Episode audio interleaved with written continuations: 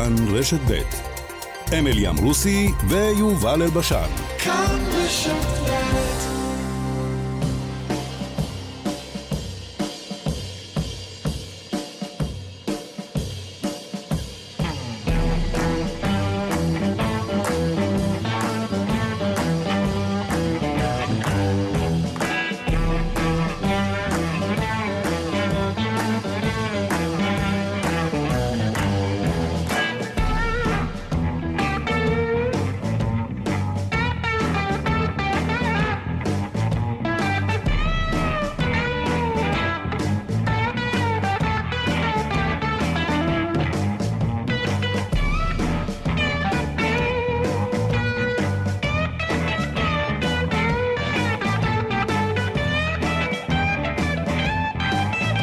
בוקר טוב, בוקר טוב, אמילי אמרוסי.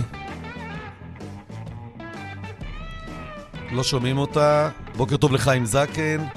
הנה, עכשיו את יכולה להגיד בוקר טוב, אמילי. בוקר בינוני. בוקר טוב, לא, זה לא קשור למה שהיה. בוקר טוב ליקיר אביזל אזולאי שעורכת אותנו ומפיקה, ינון סרוסי שנמצא איתנו כתמיד, ואנחנו מתחילים עם כתבנו לענייני צבא וביטחון, איתי בלומנטל. שלום איתי. בוקר טוב. עדכון מה קורה בשטח, גם מבחינת המצוד אחר המחבלים וגם בכלל.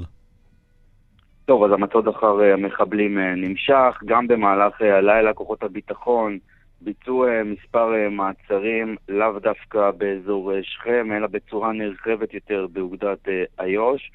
גם מעצר של פעילים בתחומים הפח"עים, וגם ביצעו חסימות ברחבי האזור. המטרה היא בסופו של דבר אה, להגיע למודיעין כדי להגיע בסופו של דבר למחבלים.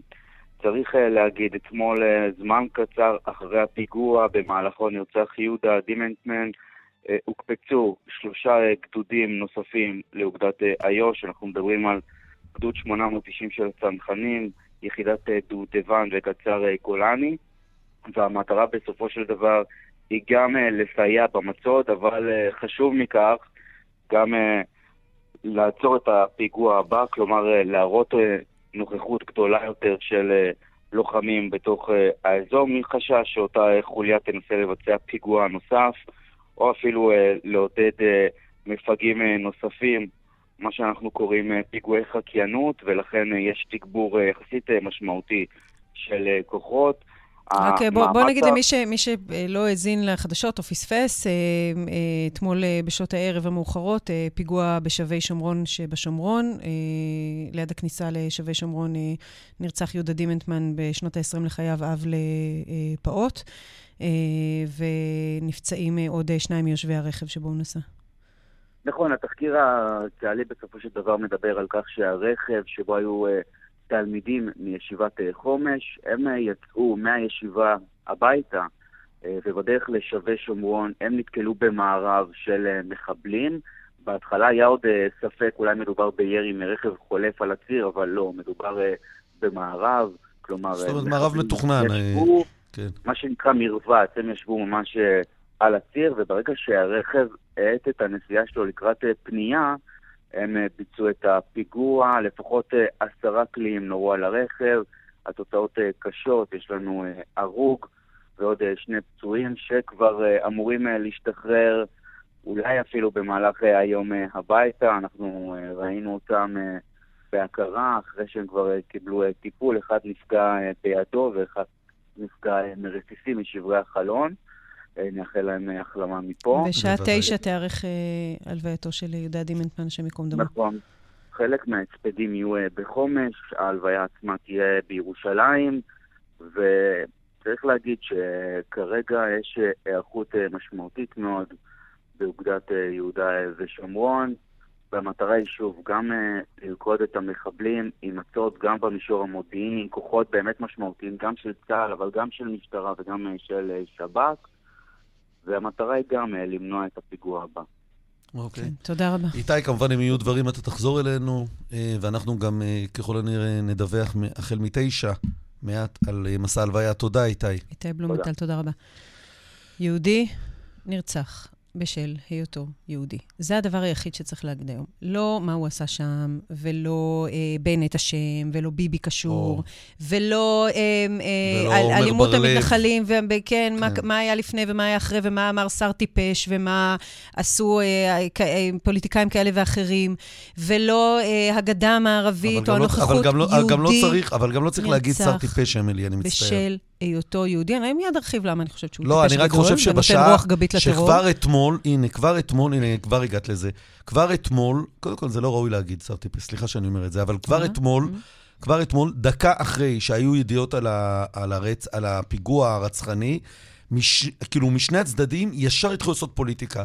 אלה אמרו, זה אדם על ידיו של עומר בר-לב, של השר בר-לב, ואלה אומרים אדם על ידיו של אה, ראש, אני לא רוצה להגיד את השם, ראש המועצה ושל אלה שחוזרים לחומש בגלל שחומש לא חוקי וכולי.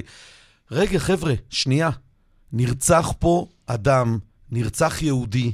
למה הוא נרצח? רגע, רגע, הוא שנייה, נרצח שנייה, בגלל לא, לא, רגע, רגע, רגע, רגע, בכל רגע, מקום. רגע, שנייה, תעזבו רגע את הפוליטיקה, תנו רגע, שנייה, לפני שאתם כל כך ממהרים, ועכשיו סליחה על הביטוי, לרקוד על אדם, אז לפני זה, רגע, קודם כל, תיתנו, תיתנו לה, לה, לה, לבשורה המרה הזאת את הכבוד שלה, לפני שמתחילים לרוץ.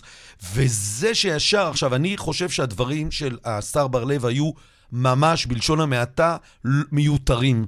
ולא מדויקים, ונותנים דלק לשונאים שלנו, ו- ואני, ו- ובאמת, כאילו, זה דברים שגם אם אני מנסה להבין אותם, כמו שבזמנו אהוד ברק אמר, שאם הוא היה פלסטיני, אז הוא היה מתגייס, שזה משהו שאני ממש מבין ואפילו מזדהה, פה אני לא מבין למה בכלל הוא היה צריך, כאילו, אני מזדהה עם, ה- עם הכוונה, פה אני לא מבין למה השר בר-לב אמר את זה, ו... ו- אני חושב שכאילו להצ... להשוות את זה, או להגיד, להשוות בין ה... הם לא כרוכים אחד בשני. אבל, צריך אבל לבקר לא, את בר-לב כאילו אין אתמול... פיגוע, וצריך לדבר על הפיגוע כאילו אין בר-לב, זה לא קשור. אבל עובדה שאחרי, הדקה אחרי הפיגוע, זה מה שאמרו. ואז עוד דברי אווילות מהצד השני, לא יודע אם זה הצד שני, אני לא יודע בכלל, זה את סיפרת לי, אני לא מכיר את הבחור הזה, ולא לא ידעתי, אני בחיים לא קראתי כתבה שלו, עיתון שלו, לא, לא רוצה להזכיר את השם גם, שאמר לא, שאדם... לא, נזכיר, פרשן אה, שאדם, חרדי בשם ישראל פריי, שיש לו 50 אלף עוקבים. אבל איפה הוא פרשן? הוא פרשן, למרבה הבושה, גם בכלי תקשורת שאני עובדת בו, גם בדמוקרטי וגם במקום הכי חם בגיהנום וגם בהארץ, והוא, ויש לו 50 אלף איש שעוקבים אחריו. הוא כותב בהארץ? לפי הוויקיפדיה, כן, לא יודעת, לא, לא ראיתי יודע. משהו שלא, לפי הוויקיפדיה שלו הוא כותב אני בהארץ. אני לא קורא, ו- לא קורא את הארץ ו- בשגרה, אבל אני לא ראיתי את השם שלו שם. כשאומרים אוי לרשע ואוי לשכנו, אני גם שכנה שלו, כי אני מגישה אומנם שעה בשבוע באותו כלי תקשורת, וזה מביש מאוד לראות שהוא אה, אומר, אה, זה בסדר גמור, תאכלו, תאכלו את הדייסה שאתם בישלתם, אה, כאילו הוא קצת שמח תגידי, אפילו. אנחנו לא, אנחנו לא מאכילים אותו אדם עכשיו. אדם פרו-פלסטיני. עכשיו אני שואל אותך, אגב, מותר להיות אדם פרו-פלסטיני, אבל גם אתה צריך להיות קודם כל אדם. דקה לפני, לפני דקה, הגבייה עוד, עוד נמצאת בשטח. נכון. יש, יש אישה שהיא תהיה אלמנה, יש ילדים, יש ילד, ילד כן. יש זה. מה, מה בוער לך להגיד את האמירה? אגב, בגלל זה אני אומר לך, אני אומר אני לא, לא רוצה אפילו להגיד, את אומרת פרו זה, פרו זה, זה לא, זה בכלל, אני נתקע איתו על האדם, לפני האדם פרו-פלסטיני. זה לא שמאל, זה לא הומניות, זה לא כלום. אבל זה גם נכון לצד השני. במובן, אני לא בעד איזונים קדושים, את יודעת. הריקוד על האדם מיד, כדי להוכיח את התזה. שנייה, חברים, שנייה. כן, יהודי נרצח בשל היותו יהודי. אנחנו צריכים, אני חושבת, קצת לשבת על הרצפה לרגע ולהגיד, אה, בואו נעצור, הרי כולנו היינו שם מעבר לכוונת של הרובה שירה בו, וכולנו היינו יכולים להיות, זה לא משנה איפה אנחנו נמצאים. אה, המרצח היה מעוניין מאוד לשפוך דם יהודי, גם אם הוא גר בבריסל, וגם אם הוא גר בפריז, וגם אם הוא גר בירושלים ובכל מקום. אה, אבל אני רוצה להתייחס בכל זאת למה שהיה השבוע עם, עם בר-לב, כי, כי זה, זה מכאיב, זה מכאיב כשאומרים לך, אתה אלים כמו הצד שמדמם. סיימת לדבר על הפיגוע? ואני אומרת, בלי קשר לפיגוע, צריך לבקר, צריך שנייה. לבקר את מה שאומר שר לביטחון פנים בישראל, ומהדהד בכל העולם. אני, אגב, אני, אני מבקר, אני בין מבקר... הצד שלנו לצד שלהם היא דבר מאוד אגב, מסוכן. אגב, לא רק הוא, גם השר נחמן שי, שאמר על ה-BDS, יש קטעים של ה-BDS שהם לא אנטישמיות, אתה השר של לענייני התפוצות, אני את נחמן גם אוהב. תחשוב, תחשבו רגע, כשאתם אומרים את המשפטים האלה, כאילו, את מה זה מהדהד ואת מי זה משרת. אני, אני חושב שכן, ה-BDS, הרי אחרי הרבה שנים שדווקא חשבתי שהם תנועה שאפשר לחיות איתה ושיש לה גם היגיון, אני, ככל שהשנים נוקפות, אני מבין שבן דרור ימיני ואנשיו, ואנשים אחרים צודקים, וזו תנועה שהיא אנטישמית. אבל גם זה, תח, כאילו, תחשבו, אתם, במיוחד שאתם כבר שרים, אתם צריכים לחשוב על השימוש. אבל אמילי, עדיין, להגיד, לקשור איכשהו את האמירה של בר-לב לא, לפיגוע... לא קשרת, לא קשרת. תן לי רגע להתייחס לבר-לב, כי זה קרה השבוע, לא ובכל מקרה הייתי מדברת זו על זה. זה שפלות, וזה גם, זה, כאילו, אז מה, אז מה קרה ב-2015-2016 שהיה את אינתיפאדת הסכינים, ומה קרה עם זה ועם זה ועם זה? כאילו, תרדו מזה. ולגבי אותו פרשן שהזכרת שם, שאני מודה שאני לא... זה אולי כלי תקשורת שאני לא עוקב, אבל אני בארץ לא ראיתי אותו. אה, פשוט צריכים להפסיק, אה, אז אני לא יודע מי האנשים שעוקבים, אבל בסדר, אם יש ציבור, יש גם ציבור שעקב אחרי הצל, ויש ציבור שעקב אחרי כל מיני כאלה. הצל הוא לא סמל הימין, גם כשעוקבים אחריו 100 אלף, ואותו בחור, ישראל, הוא לא סמל השמאל. אני לא יודע בכלל...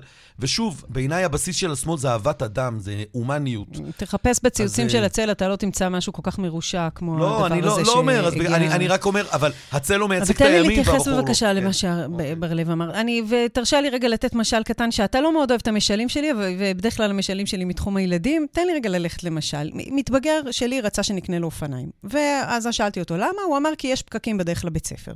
ואז הראיתי לו בנסיעה, שאני נוסעת במכונית שלי את הדרך לבית ספר שלו, שאין פקקים. אז הוא אמר, כן, אני רוצה שתקני לי אופניים, לא בגלל הפקקים, אלא בגלל שאני אעשה ספורט, וזה טוב לעשות ספורט. ואז אמרתי לו, נשמה, אתה לא נכנס לשיעורי ספורט. גם הנימוק הזה נפל. ואז הוא אמר, אה, טוב, כואב לי הישבן לשבת באוטובוס, אני רוצה אופניים, כי אני רוצה אופניים. כשהשמאל מחליף נימוקים, מדוע אנחנו צריכים לסגת מה... מיהודה ושומרון? פעם זה היה בגלל שלום, אחר כך זה היה בגלל העול הביטחוני. אחר כך זה היה רצון במדינה יהודית.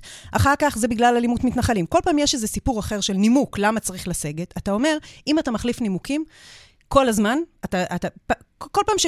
תראה, בקפיצות של חמש שנים, תשאל איש שמאל למה צריך לסגת מיהודה ושומרון, כל פעם יש תשובה אחרת. אם מחליפים את התשובות, משהו בעייתי בתזה. יש פה בעיה. אז, אז תגיד, אני רוצה לסגת כי אני רוצה לסגת. לא, לא, אני רוצה לסגת כי אני מתפלל לשלום. אבל, אבל איפה השמאל... השלום, איפה, גנזתם את השלום, כבר לא מדברים אגב, על השלום, אמרתם, יש סיפור שינה, ביטחוני. איפה השמאל שינה את המדיניות שלו, אמילי? הטקסטים של השמאל במשך שנים היו, אנחנו מעוניינים להעניק את השטחים האלה לפלסטינים כמחווה של שלום, אחרת לא יהיה שלום. זה הסיפור. ואתם דיברתם על זה שאתם מחנה השלום, אני... ויש קורבנות השלום, וזה המחיר של השלום. אני... אבל אז החלפתם ואמרתם, לא קשור לשלום. יש לנו עול ביטחוני, תראו מה קורה בעזה, למה ברחנו מעזה? כי יש אה, פיגועים אריאל, ורוצחים אריאל שרון, בנו. אריאל שרון רצה לסגת מהשטחים ואז, בגלל שלום? ואז הגיע למשל אה, נסיגות חדשות מטעמים חדשים. פתאום הופעה, זה קרה לפני no. עשור, כן? עשור וחצי. שהשלום כבר לא מדברים עליו, והסיפור הדמוגרפי הוא מה שמדברים עליו, או הסיפור של נכון. העול הביטחוני הוא מה שמדברים עליו, ואז מחליפים. פתאום עכשיו, בכלל, אנחנו, זה הופך אותנו ללא מוסריים להיות שם, כי אנחנו, יש חיכוך והאלימות מתנחלים. נכון, נכון. הסיפור של אלימות מתנחלים זה סיפור מתוזמן ומתוזמר, שממומן על ידי ארגונים. אין עלייה בזמן האחרון באלימות מתנחלים, יש את, אותה, אה, את אותו שיעור עבריינות שיש באופן קבוע לאורך השנים, בוודאי שצריך לטפל בעבריינות, הם לא גיבורים נערצים, אף אחד לא מגבה אותם, מקיאים אותם. אי אפשר להשוות בין האסטרטגיה הלאומית המתוכננת בצד השני של אלימות רצחנית, בגיבוי ציבורי של מנהיגי ציבור, מול אלימות בודדים שמקבלת גינוי מקיר לקיר בצד על היהודי. חותם על כל מילה. ומה שבר-לב עשה זה פשוט לשים את זה באותה רמה, והוא גם ממשיך להצטדק. וזאת הטעות שלו. בשני הצדדים, זה לא, אותו דבר. זאת, זאת הטעות שלו הייתה. זאת טעות, אני, אגב, אבל תשימי לב שהוא מכל האיברים, בעיניי, במחנה של השמאל הציוני, ולא מזמן קראתי איזה, אה, איזה פוסט של מישהו שאני מעריך, שפתאום קרה, יש פתאום שמאל רציני ושמאל לא רציני. מסתבר שהשמאל הציוני, שאני נמנה עליו, הוא כבר לא שמאל רציני. לא ידעתי את החיה הזאת. השמאל הציוני, הוא זכה לביקורות מפה עד להודעה חדשה, וגינו אותו, ואני מסכים גם עם מה שאמרת על המתנחלים. כמי ש... חי ב- באזורים האלה, אני יודע בדיוק שזה מיעוט שבמיעוט, ואני יודע את הביקורת הגדולה שהם מקבלים, שהם פוגעים הרי במתנחלים הרבה יותר מאשר אחרים. אבל להגיד שהשמאל שינה את זה, בסוף, אמילי, השמאל לא שינה את דעתו. לא, הוא שינה את הנימוק, הוא לא, עדיין לא, רוצה לא, אופניים, לא, רק לא, כל פעם מנימוק אחר. לא, לא, לא, לא, לא, לא. מאוד מעוניין באופניים. לא, הוויכוח הוא אותו ויכוח מאז ומעולם, וצריכים לומר, הוא לא השתנה. בסוף, כשמנקים את הכל, 72 שנים אנחנו באותו ויכוח, 73. באותו ויכוח בדיוק. כולם חושבים שיש לנו, גם כל מי שהוא ציוני, נגיד את זה ככה. מ-67 זה לא 72 שנייה, שנים. לא, אני מדבר עוד לפני, עוד לפני, זה אותו ויכוח. גם זה היה בוועדת פיל, וגם בשל... יותר מ-72 ימים, אני גם לוקח את שנת 37 ואת, ה... ואת העימותים שהיו בין התנועות השונות בשנת 41, הכל היה שם. הוויכוח הוא בסוף אחד. מה אנחנו כולנו מכירים בזכותנו ההיסטורית על כל שטח ארץ ישראל הגדולה, אגב, גם מעבר לירדן. זה לא המצאה של ז'בוטינסקי וזה לא המצאה של בגין. זה ברור שהציונות אומרת, יש לנו זכויות היסטוריות על הכל. ואנחנו מקימים את הבית שלנו בזכות הזכויות ההיסטוריות, נקודה. עכשיו השאלה היא איפה מקימים, בהנחה, כשאנחנו יודעים שלא באנו, כמו שפעם אמרו, עם ללא ארץ הגיע לארץ ללא עם, אלא יש פה עם. ואז מהראש הייתה כאלה, ולכן בן גוריון ואחרים הסכימו, שהיו הרבה יותר ציונים מכולנו, הסכימו לזה שתהיה פה חלוקה, והסכימו לגבולות מאוד קטנות, ורצה הגורל וכוח היד והזרוע היהודית ולא משהו אחר, שאנחנו ניצחנו ב-48' וקיבלנו שטחים יותר גדולים, ואז מפה לשם, גם ממה שהיה ב-48', שיש פה מדינה שיש בה הרבה יהודים ומעט ערבים, והצד השני, שאחרי זה ב-67', שזה הפוך, וזה אותו דבר בדיוק. אז אתה אומר, אני פרגמטי רוצ... פשוט. מהתחל... אבל גם אני פרגמטי, כי אני לא חושבת שאנחנו צריכים לשבת בשכם. גם אני פרגמטית, אוקיי, גם נו. אני מבינה שיש מקומות שבהם אנחנו לא נשב, לצערי אומר... הרב, כי קבר יוסף היה צריך אמילי, להיות מוקף בשכונה יהודית. בגלל זה רוב, אני לא חושב שיש פה באמת מחלוקת גדולה בעם. אין מחלוקת אמיתית. שומעים את הקצוות, כי הם, יש להם מה להגיד. בסוף, כולנו רוצים שתי מדינות פה. מה זה רוצים? אומרים, אנחנו רוצים מדינה יהודית. על כמה שיותר שטח, ו... אבל אנחנו מבינים שהצד השני לא יסכים לאופציה הזאת, ולכן צריכים לחלק את זה.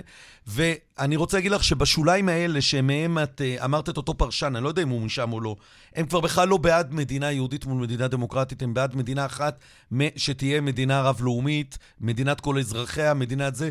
המספרים, מספרי התומכים בהם הוא אפסי. הם לא עוברים, לא אחוז חסימה, הם אפילו לא, לא נכנסים לרשימות של המועמדים של מרץ. הם בכלל לא נמצאים שם. אז זה, זה הוויכוח. אחרי הכל, אבל מה שאמרת עכשיו הוא... נגוע בהמון המון תמימות. המון לא, תמימות. לא נכון, מה זה תמימות? אני לא אומר, אגב, אף אחד היום, במפ... כאילו, אני אקרא, את יודעת, אני לא אוהב את הביטוי מפאיניק בגלל המשמעות של מה שהם עשו, גם למזרחים וגם לערבים. כן. אבל מבחינת התפיסה, אני מפאיניק לכל דבר. כן, ו- ואין פה תמימות. אני כרגע, אין יש, לי למי יש, להחזיר. יש, יש, אני אגיד לך רק נתון אחד, כי באמת... אמילי, אין לנו למי... אף אחד, אף אחד לא אומר היום גם, תצאו מהשטחים. שנייה, שנייה, שנייה. למי תחזיר? רגע, שנייה. 19 שנים שלטו שם הירדנים, לא מעוניינים. לא, כן. לא לירדנים, הפלסטינים כן. צריכים לשלוט על עצמם. כן. אבל החשש הזה שיקום לנו חמאסטן או דברים כאלה, גם אותנו הוא אומר. אז מה אנחנו אומרים בשלב הזה? אני, לא אנחנו, לא רוצה לדבר בשם אחרים. כן. לסגת מכמה שיותר התנחלויות בודדות, לא כי אין לנו זכויות ולא כי להחזיר, אלא mm-hmm. כדי למנוע חיכוכים. Oh. אבל להגיד את זה בבוקר הזה, זה כאילו להגיד שוב... שהדם של אה, זה, זה טוב, בגלל שהיינו בחומש. אז אני אגיד דבר אחד שצריך ולא. לזכור כשמדברים על ימין, שמאל, שטחים, לא שטחים, זה רק התאריך של הקמת הארגון לשחרור פלסטין, וזה ב-1964. שלוש שנים לפני שדמיינו שאנחנו נשלוט בעם אחר, הוקם הארגון לשחרור פלסטין. שפלסטין זה יפו ועכו, כן? נכון, נכון. זה לא, זה לא קשור ל-67. אבל לא מסתיר, אמילי, הם לא מסתירים את זה. שום דבר לא קשור. מישהו חושב שהכיבוש זה הבסיס? ולכן הכיבוש... זה נגוע בתמימות, זה לא, לא ייפסק, המלחמה לא תיפסק, הצרות שלנו הביטחוניות לא ייפסקו. אבל, אבל אמילי, אבל את מצד שני... זה ברור שהסכסוך... אנחנו פשוט למדים מההיסטוריה שאנחנו צריכים לשלוט בכמה שיותר שטח. אבל לא בכמה שיותר בני אדם. תשמע, מחומש אנחנו נסוגנו. כן, no. חומש, רק, רק אה, להסביר את המצב, זה כבישים שבהם ישראלים יכולים לנוע, אה, את חומש הרסו, הצבא נמצא שם בחומש, זה לא שמסרנו שטח ואמרנו, תשלטו פה בשטח, פשוט הרסנו יישוב לשם הרס. לא, אגב, מעבר לזה שהצדיקים האלה יושבים ולומדים שם תורה. אני מזכיר לך מי עשה את זה, אריאל שרון. בושה גדולה לנו. לא, כן, אני רק אומר. בושה גדולה לנו, זה לא, לא מחמאה. השמאל לא יצא מעזה, לא היה יוצא מעזה בלי הסכם, ולא היה יוצא גם לא מאותן ארבע נקודות, לרבות חומש, אה, ללא הסכם. צריך להגיד את זה. זה בדיוק הצד השני, שלא רוצה לדבר עם הערבים, יצא. אבל יכול להיות שאין עם מי לדבר. עדיין, אמילי, את, עדיין זה חכם להישאר במקומות האלה שיוצרים חיכוך, כשאנחנו יודעים שבסוף... ויכול להיות שהסוף הזה יגיע רק אצל הנינים שלנו, כן. יהיו פה שתי מדינות, ומה, כי אחרת לא תהיה מדינה יהודית. תגיד לי, יש לזה איזה קץ. בלוד אנחנו לא יוצרים חיכוך. בגליל אנחנו לא יוצרים חיכוך. עושה, אבל אמילי, את, את מבינה שכשאת עושה השוואה, אם אתה צודק את עושה ואתה חזק, לוד... אתה יודע שאתה צודק ואתה חזק, ואתה, ואתה יודע שאתה הריבון, ואתה מצליח למשול גם בנגב, ולא לאפשר הקמה של פלנגות כמו אגב, שיש איך, עכשיו, איך, שזה בושה למשטרה. אני מצליח למשול על מיליוני פלסטינים. שלא רוצים אותי? אני שואל אותך ברצינות. הבדואים בנגב רוצים אותך? מעוניינים בך? אתה הריבון. אמנם לא מספיק, כן? אין משילות בנגב. אנחנו צריכים לקחת את זה כמקום לתיקון. כשאת משווה בין לוד לבין, זה, את בדיוק מצדיקה את מה, לבין uh, חומש או לבין אביתר, כן. לבין אביגיל, את בדיוק עושה מה שהצד השני אומר. לא, אני אומרת הכל אותו סיפור. אנחנו תקועים פה כמו קוץ בישבן בין 360 מיליון ערבים. 360 מה... מיליון ערבים סביבך לא רוצים אותך לא פה, רואה, ואתה את פה. את לא רואה הבדל אבל? ב... את לא רוצה שיהיה הבדל בין תל אביב לבין שכם? אני שואל אותך ברצינות. הסיבה שאני פה היא בגלל שכם. הסיבה נו, שאני פה היא בגלל קבר יוסף. נו. אין לי שום הצדקה אוקיי. לשבת בתל אביב אם אני לא יכולה להיות בשילה ובבית אל, מקום uh, חלום יעקב. אמילי, אנחנו, אנחנו לא מדברים על זכויות היסטוריות. אני שואל אותך עכשיו, כשאת אומרת שלוד זה בדיוק כמו חומש, את כן. בדיוק אומרת גם מה שהצד השני אומר. והוא אומר, אה, הוא אומר, כולה שלי, כל הארץ הזו היא שלי. עכשיו, אני לא... כל הארץ הזו שלי, כן. לא, לא מהססת אפילו. לא, לא מבחינה היסטורית או זכויות, אני אומר מבחינת ההישארות. אני כן רואה הבדל, ועכשיו, אפשר להתווכח מה עושים. האם מדובר על חילופי אוכלוסיות זה רעיון. האם מדובר על זה שכשאתה תהיה מיעוט, אז אתה לא תוכל להגיד פלסטין, ואני לא אוכל להגיד שם ישראל? כן, היה רעיון פעם של מדינות נאמנות. יהיו ערבים בלוד ויהיו יהודים בעופרה, ואלה תהיה להם מדינת נאמנות אחת ומדינת ריבונות אחת. יש כל מיני רעיונות, אבל מי שמשווה...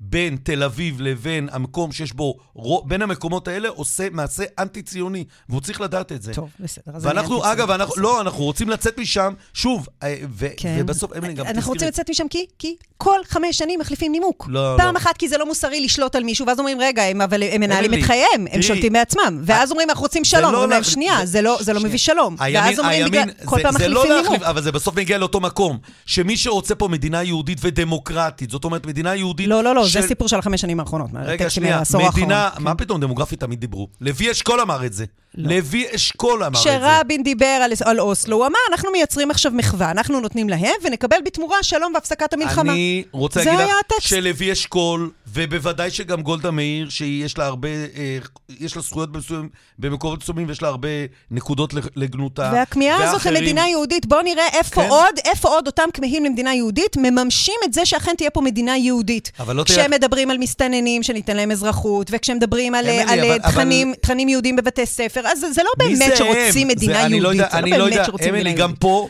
גם פה מדובר במיעוט שבמיעוט, שצובח הדתה סתם.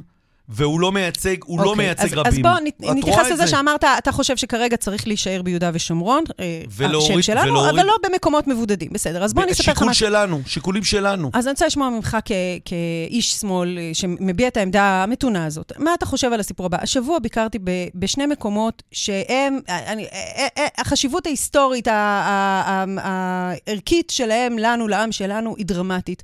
והבושה שעולה מהם על איך מדינת ישראל שולטת, היא, היא זועקת. זועקת לעין. האחד זה קבר רחל, והשני זה מערת המכפלה. וכשמדברים בתפילות בתשעה באב על זה שאנחנו עדיין בגלות, תמיד מתקוממים הציונים, ואומרים, מה פתאום אתם מתפללים שאנחנו בגלות? אנחנו, יש לנו מדינה, ויש לנו אוטוסטרדות וכביש 6 ובתי חולים, אנחנו לא בשום גלות, אנחנו שולטים על עצמנו, מדינה משגשגת. וכשאתה מגיע לקבר רחל ומערת המכפלה, אתה רואה מה זה גלות. אתה רואה באיזה גלות אנחנו נמצאים. אנחנו לא הריבון פה, אנחנו מחוץ לעסק, אנחנו לא שולטים. בושה של מדינת ישראל, כשבארגנטינה כל מאוזוליאום של אה, כל אחיין של איזה רמטכ"ל מקבל אה, אה, מבנה מפואר עם חנייה ועם שומרים ועם אה, שירותים. במערת המכפלה, אני לא יודעת מתי היית פעם אחרונה במערת המכפלה, אני מבקרת שם בערך פעם בשנה, אה. לראות שירותים בקרוון בחוץ, חנייה על, על מגרש עפר, אה, אה, אה, אין שום הסדרה, מדובר במקום תיירותי מהמעלה הראשונה, אבל תעזוב את העניין התיירותי. זה איך אנחנו מתייחסים לאבות שלנו, זה איך אנחנו מתייחסים למורשת שלנו, זה מה אנחנו מספרים לאנשים אבל, החיים, הרי אנחנו קוראים רחובות על שם אנשים, כדי שאנשים ירצו להטביע חותם. איזה בן אדם רוצה להיות פה מנהיג, או משהו, כשהוא רואה שככה האבות שלנו... תייר, איזה תייר, עכשיו ברצינות שנייה, איזה תייר יבוא למקום שהוא ערש האנושות, בהרבה מאוד מובנים, נכון? אברהם הוא אבי כן. אומות רבות. ולאומים רבים, כשהוא יודע שבמקום הזה חיים מיליוני אנשים תחת שלטון שהם לא מעוניינים לחיות בו. רגע, אמרת עכשיו שאתה חושב שזה, שזה שלנו, אבל רק לא להיות במקומות, במתנחלויות שבהם הקושי, ההגנה הוא קשה. אני לא אומר עכשיו, רגע, אני, אני אומר, השלב... אתה חושב שמערת המכפלה שונה? הימין, רגע, שנייה. הימין לא נותן תשובה אמיתית. הוא אומר נסתדר, הוא מאמין אולי, האלה שהם באים ברובד האמוני, שבעיניי להסתמך על, על אמונה בנס זה מעשה אנטי-ציוני, הציונות לקחה את הכוח לידיים, לא חיכתה לביאת המשיח. אבל אה, הוא אומר, אנחנו נסתדר ויהיה... הוא, הוא לא בר שיח שלי, כי אני לא ברמה הזאת. אני אומר לך עכשיו, את רוצה לעשות תיירות ב, ביהודה ושומרון? איזה תייר יבוא למקום שחיים שם מיליוני אנשים שלא מעוניינים בשלטון שלנו? זאת השאלה. זה הרבה הרבה יותר מתיירות. מערת המכפלה, זו תשתית, זה המקום השני בקדושתו לעם היהודי. לא יכול להיות ש-30 שנה נאבקו כדי להוסיף שם מעלון לנכים, היום זה, זה לא, מתבצע זה תחת. עיני הוואקף, כאילו הבקשת רשות להתקין מעלון לנכים שיוכלו לעלות למערה. קבר רחל, שאתה נכנס לתוכו, מרגיש את הבושה זוחלת בך, את התחושה של הגלות, את התחושה שאנחנו לא ריבון בארצנו. להיכנס לקבר רחל, אותו קבר מהציורים בגן, שנראה כאילו ב...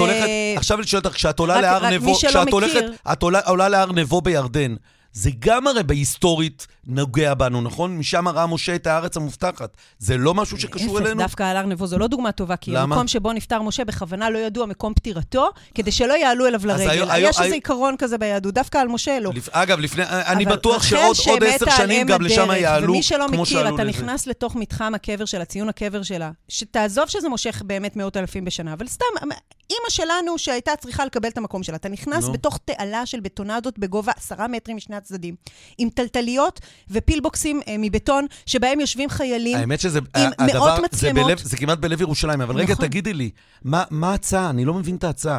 את אומרת כל הזמן, השמאל משנה, השמאל משנה. הימין הוא זה שכל הזמן משנה. בהתחלה הוא דיבר על זכויות היסטוריות, אחרי זה הוא אומר, אנחנו צריכים לשמור על נתב"ג, וההר שומר לנו על העמק, ובעצם בשביל תל אביב זה רעיון שהימין באיזשהו שלב אליו. אבל מה הרעיון של הימין? מה הוא נותן? אני לא מצליח להבין את הפתרון, באמת אני לא מצליח להבין את הפתרון של, שהימין נותן לשלטון במיליוני פלסטינים. מה הפתרון? שהם יוגדרו אה, אזרחים סוג ב', שהם יצביעו לעירייה, אבל לא יצביעו לכנסת? כשאנחנו הצענו סיפוח אזרוח ולתת להם אזרחות מלאה, אני, אז אגב, אתם אמרתם, אבל אנחנו לא נהיה מדינה לא יהודית, כי יהיה כאן רוב. אני מסכים. אז אה, אתה מבין, אם אנחנו גם מנסים למצוא אה, מענה לשאלה המוסרית... אומר, אמילי, איזה ימין אומר לאזרח את כל יהודה ושומרון? כל התוכניות של הימין מדברות על זה, מדברות על אזרוח, כן, ציפי חוטובלי, משה ארנס, בוודאי, כן. ואז איך תעשי, אני מכיר רק רצועות ואזורים. איך תעשי כשיהיה לך פה... יש מלא פורמטים למה, איך, איך פותרים את זה, אז ברור. אז הם לא אומרים מזרוח. זה לא פורמט אחד. הם לא אומרים, באזורי C, זרוח מלא, באזרוח שני יש זה... יש בהם הרבה יותר מוסריות מאשר להגיד, אנחנו והפלסטינים ניפרד לנצח ונקים גדר גבוהה ולא מעניין אותנו מה קורה מאחורי הגדר. יש הרבה יותר מוסריות בלהגיד, אנחנו אחראים על השטח שנמצא באחריותנו, בבעלותנו, אנחנו נדאג שלא יהיה לאנשים מחסור, ואנחנו נדאג לזה שיהיו כבישים תקינים, ואנחנו נדאג להביא מים. אמילי, את נתת דוגמה. כובש נאור, זה מה שאני. אני לא רוצה לכבוש אף אחד, אין מושג. כובש נאור זה אוקסימורון. אני לא רוצה לדאוג לאף אחד, אני לא פטרנליסט. אה, בורא עולם... אני קודם כל דואגת לא, לעצמי. לא, בדיוק. קודם כל דואגת לעצמי, זה בוודאי. אני לא יורד לשטחים בשביל לדאוג לטובה. את לא נמצאת שם, הנה עוד תירוץ. אחד התירוצים שהכי מעצבנים אותי תמיד ששמעתי, אני לא אוהב להגיד ימין, כמו שלא אומרים שמאל, זה שהם יותר טוב להם אצלנו מאשר בסוריה. אנחנו, הם צריכים לברך אותנו. אם זה היה ככה, הם לא היו מתנגדים לשלטון שלך.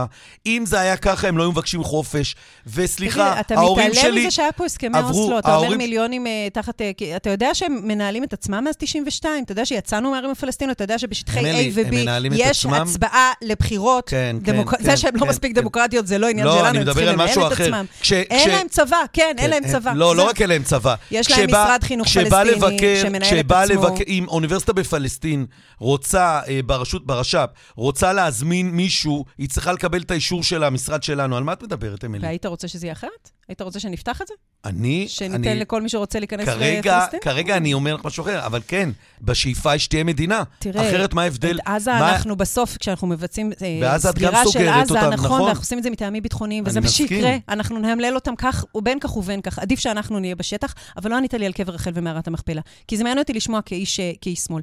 אלו המקומות שהם התשתית שלנו כ... כבני תרבות, כזהות הלאומית שלנו, החיבור שלנו לאבות שלנו. אני לא אהיה... אין מדינה שהייתה מראה את קברי האבות שלה בצורה כל כך מבזה. אגב, אני מסכים איתך. מבזה, בושה. אני, אני מסכים איתך לזה, וגם... שכל חורף ל... נכנס מים למערת המכפלה, כי אי אפשר להתקין גגון, כי אנחנו מפחדים מהוואקף. אין פה שאלה בכלל... שלקבר רחל אתה נכנס ש... כמו עכבר במנוסה, מפחד מהצל של עצמך. בקטע הזה אני איתך. אני רק רוצה לומר, אין לי, אין לי בעיה. אני גם לא הבנתי אף פעם למה במערת המכפלה...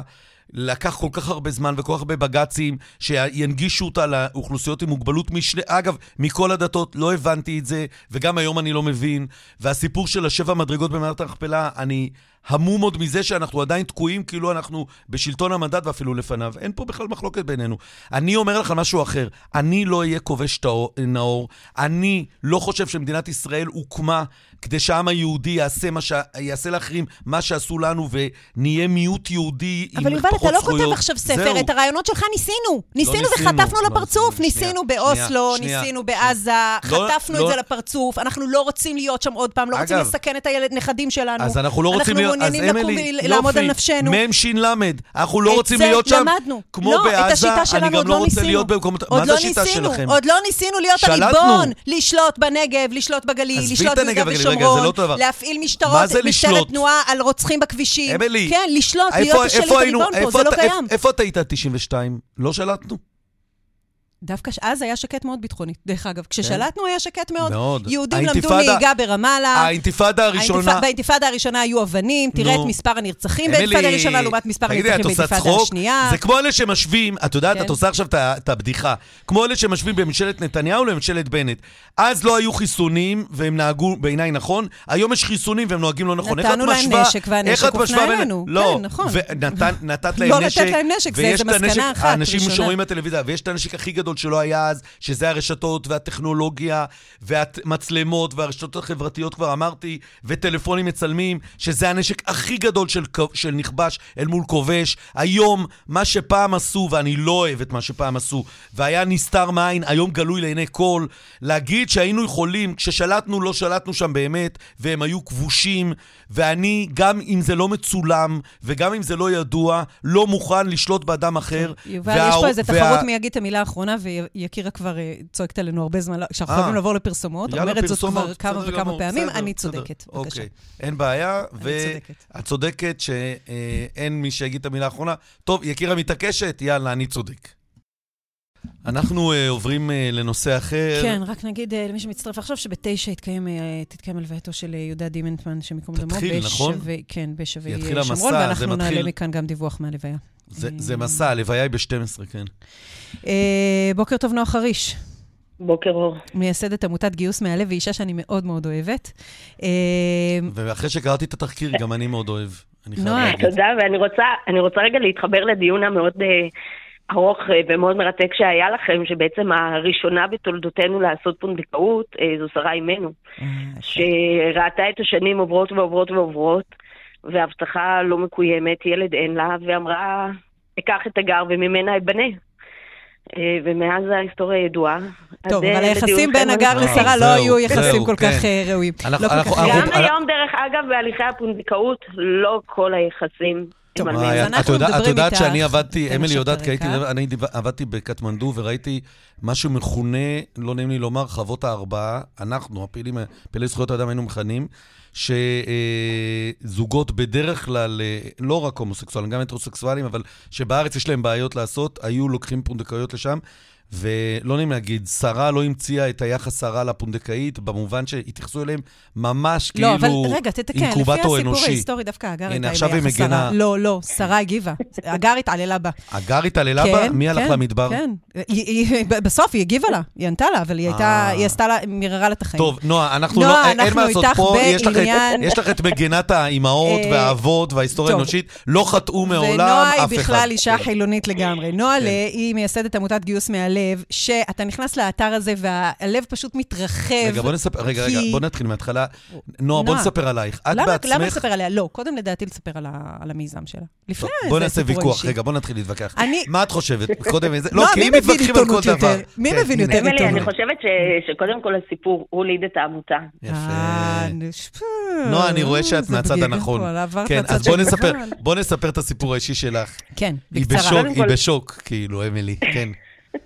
אז קודם כל, אני, אני בעצמי הייתי פונדקאית. אה, זה היה חלום שהגשמתי, ממש הרגשתי שזה חלק מהייעוד האישי שלי להפוך זוג למשפחה, ובחרתי זוג שהוא היה חשוך ילדים. אחרי שלך אה, היו ילדים בעצמך?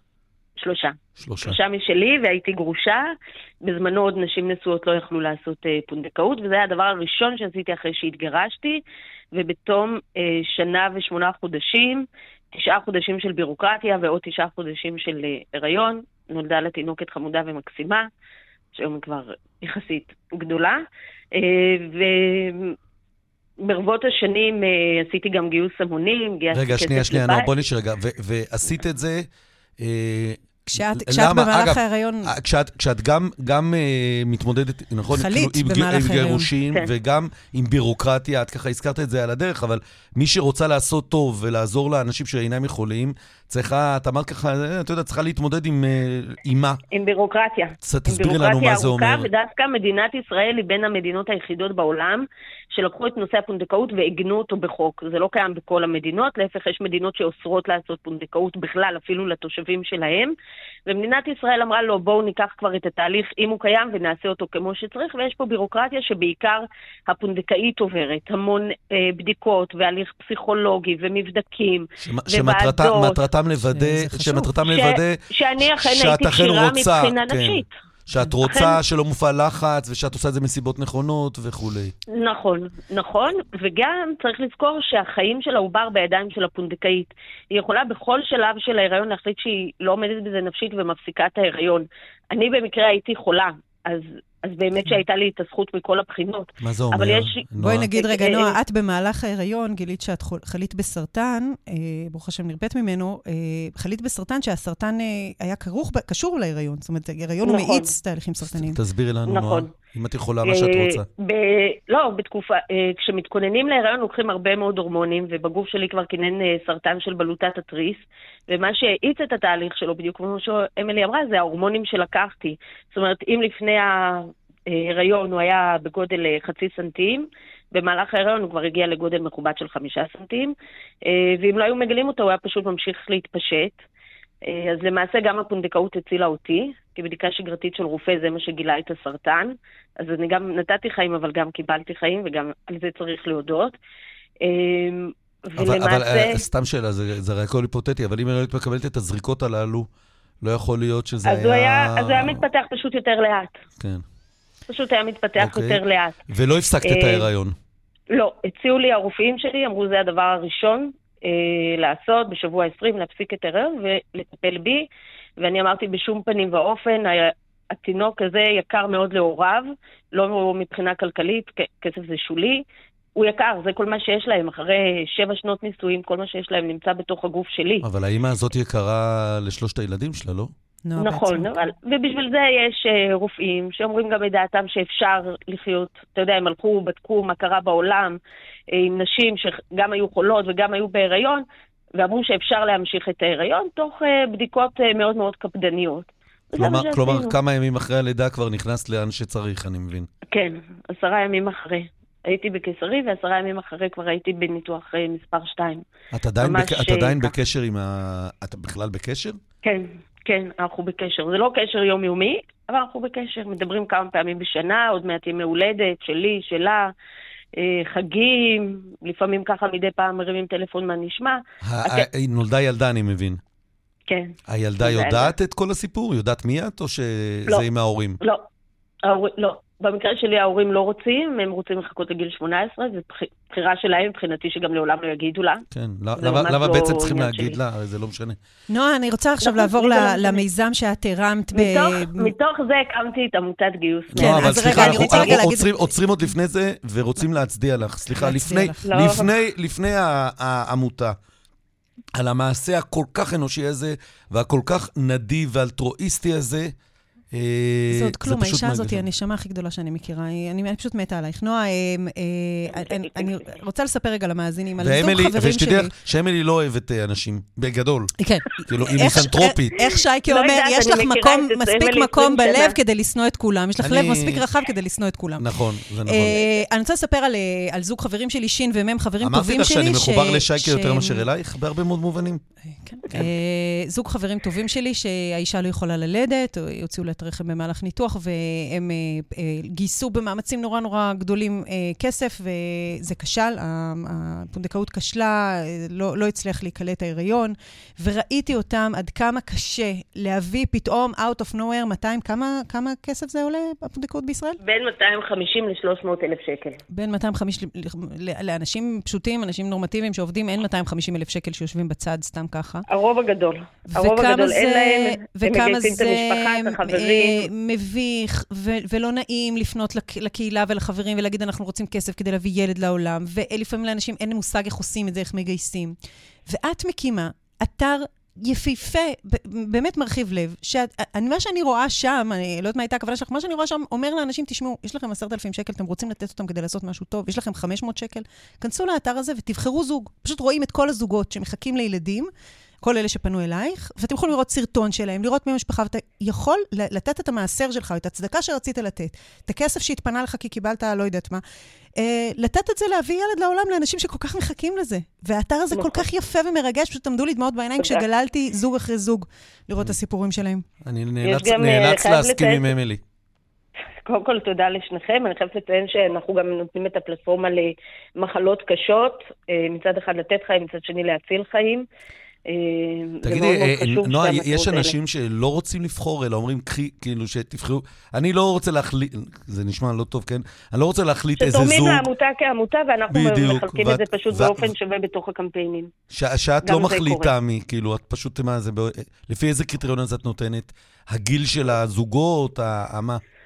בדרך כלל המצב של הקמפיין. לגייס כסף זה דבר מאוד מאוד מאוד מורכב. כל מה שאמילי אמרה ועוד יותר.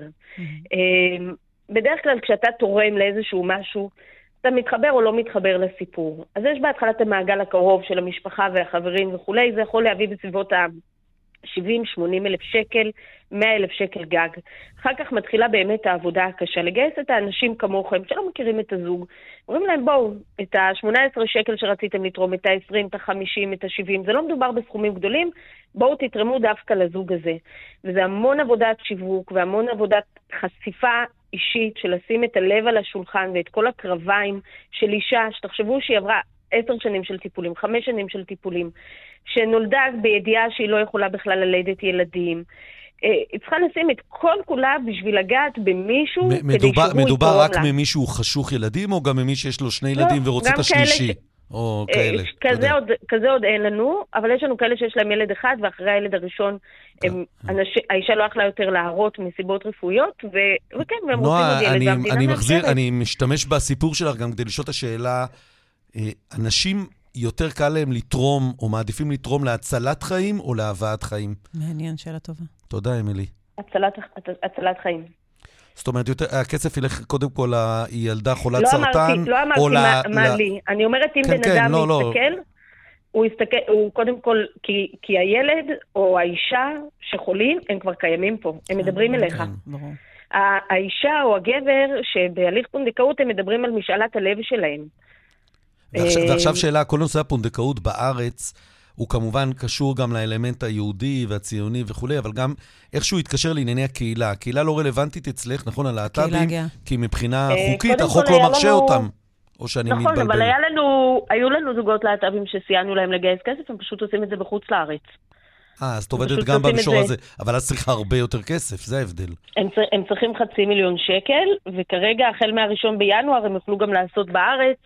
מה שעוד לא ברור איך זה, איך זה ישנה את המאזן. ואז, ואז כי... האפליה הזאת תיפסק, שזה יפה. אני לא, אני, תראה, אני לא יודעת להגיד לך, אישה מלכתחילה נועדה ללדת. כן. ואם היא לא יכולה ללדת, אני חושבת שזכות הראשונים היא שלה, אבל זו דעתי הפרטית, האישית, וזהו. כן. אמ, יש בשנה, מוגשות 120 בקשות לוועדה לפונדקאות. נולדים מדי שנה כ-60 תינוקות. זאת אומרת, צריך לקחת בחשבון ש-60, שחצי, 50% מהתהליכים לא מגיעים לסיומם. כן. זוג התחיל תהליך עם פונדקאית, הם עשו ניסיון ועוד ניסיון, אפשר לעשות שש ניסיונות, ובסוף אין, אין ילד. ואז הזוג או מחליט להתחיל מההתחלה, או שהוא כבר נשאר מרושש, כן. ואין לו את הכסף מרושש, לעשות את התהליך הבא. מרושש, זה המקרה שאני מכירה, מרושש, כן. ו...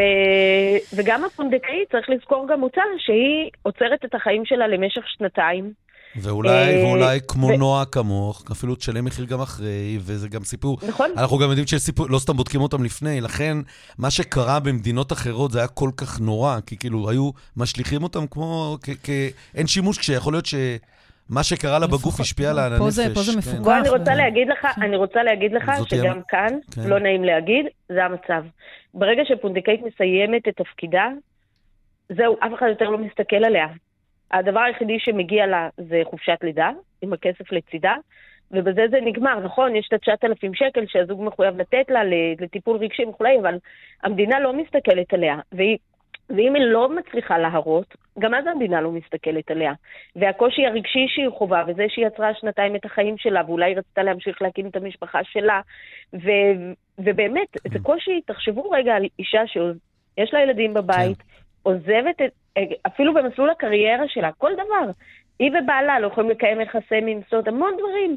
שלא חושבים עליהם, עוצרת את הכל בשביל להעניק חיים לזוג אחר. אין לזה מחיר כספי, זה ממש לא שווה ערך. וגם אם נשלם מחיר, חריש, אנחנו חייבים אה, לסיים, כן. כי יש לנו עכשיו אה, מקבץ פרסומות. נועה חריש, אה, את אישה מדהימה, עמותת גיוס מהלב. גיוס מהלב, מי שרוצה לתרום כן. ולעזור לאנשים להביא חיים לעולם, וגם להציל חיים. בעמוד של עמותת גיוס מהלב אפשר לראות איך אתם יכולים פשוט לתת קצת. תודה, נועה. תודה לכם על האירוע. תודה, תודה, תודה. ועל המילים החמות. תודה.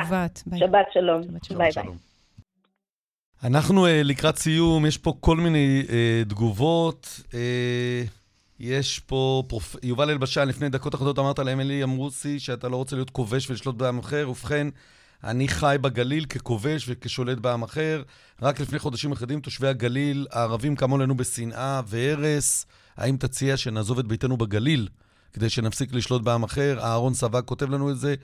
Uh, חבר היישוב עצמון שבגליל. Uh, כותב לנו uh, מאזין וצופה אחר, שרה אימנו והגר כלל לא מזכירים פונדקאות, זה בהקשר לאייטם האחרון. מעולם שרה לא רצתה את הבן שיבוא מהגר.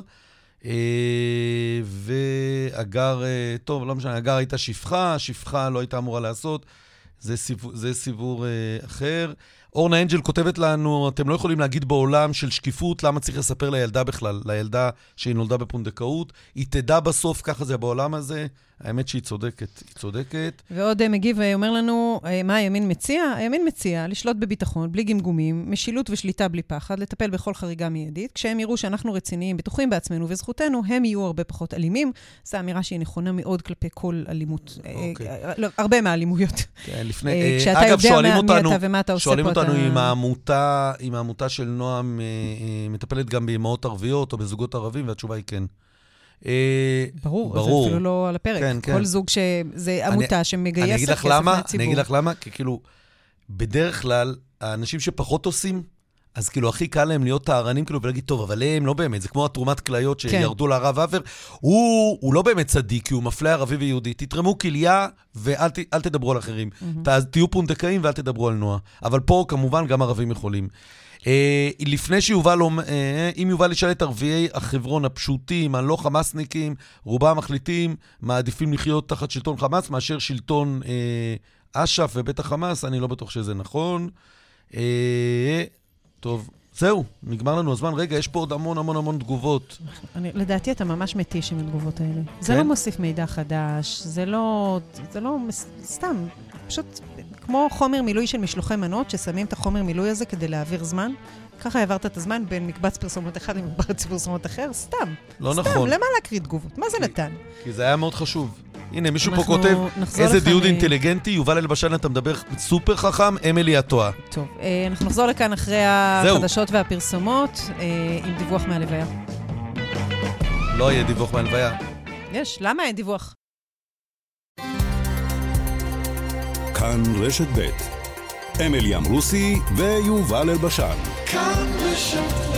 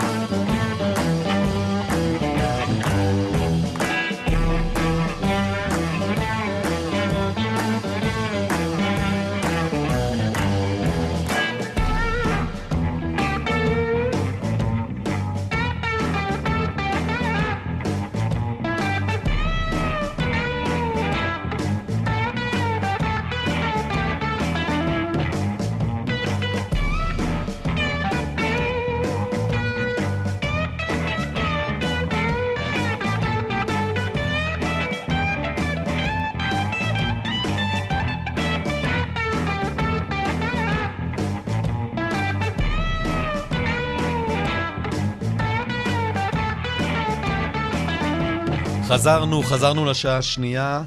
אה, בשעה הזאת אה, אמילי מתחיל, אה, כבר, כבר אנחנו מקבלים דיווח על שמאות נאספו ביישוב חומש לקראת מסע הלוויה.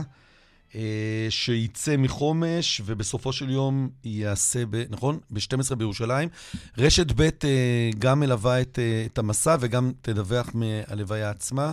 אני מבין שבחומש אי אפשר לדווח כי אין קליטה? אין קליטה סלולרית, כן. אין, אין שם התיישבות, אז חוץ מישיבה, אין שם... אבל אתה יודע, אני, התחושה, הדבר שנזעק בתוכי כרגע זה... רצינו לחזור לחומש, לא ככה. לא ככה רצינו לחזור לחומש. לא הייתה שום הצדקה לעקירת ארבעת היישובים בצפון השומרון. מאוד מאוד רצינו לחזור אליהם, ליישב אותם מחדש. ו... אגב, אני חייב להגיד לך שאני חושב שאת צודקת.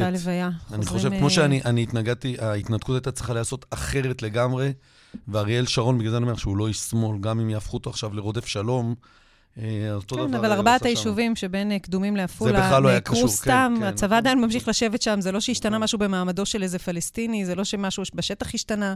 פשוט הרסו ארבעה יישובים, גנים, קדים, חומש ושא-נור, ובאחד מהם אה, יש ישיבה ללימוד תורה במסירות נפש גדולה, ואנחנו נעדכן על מסע הלוויה שמתחיל עכשיו ומסתיים בירושלים.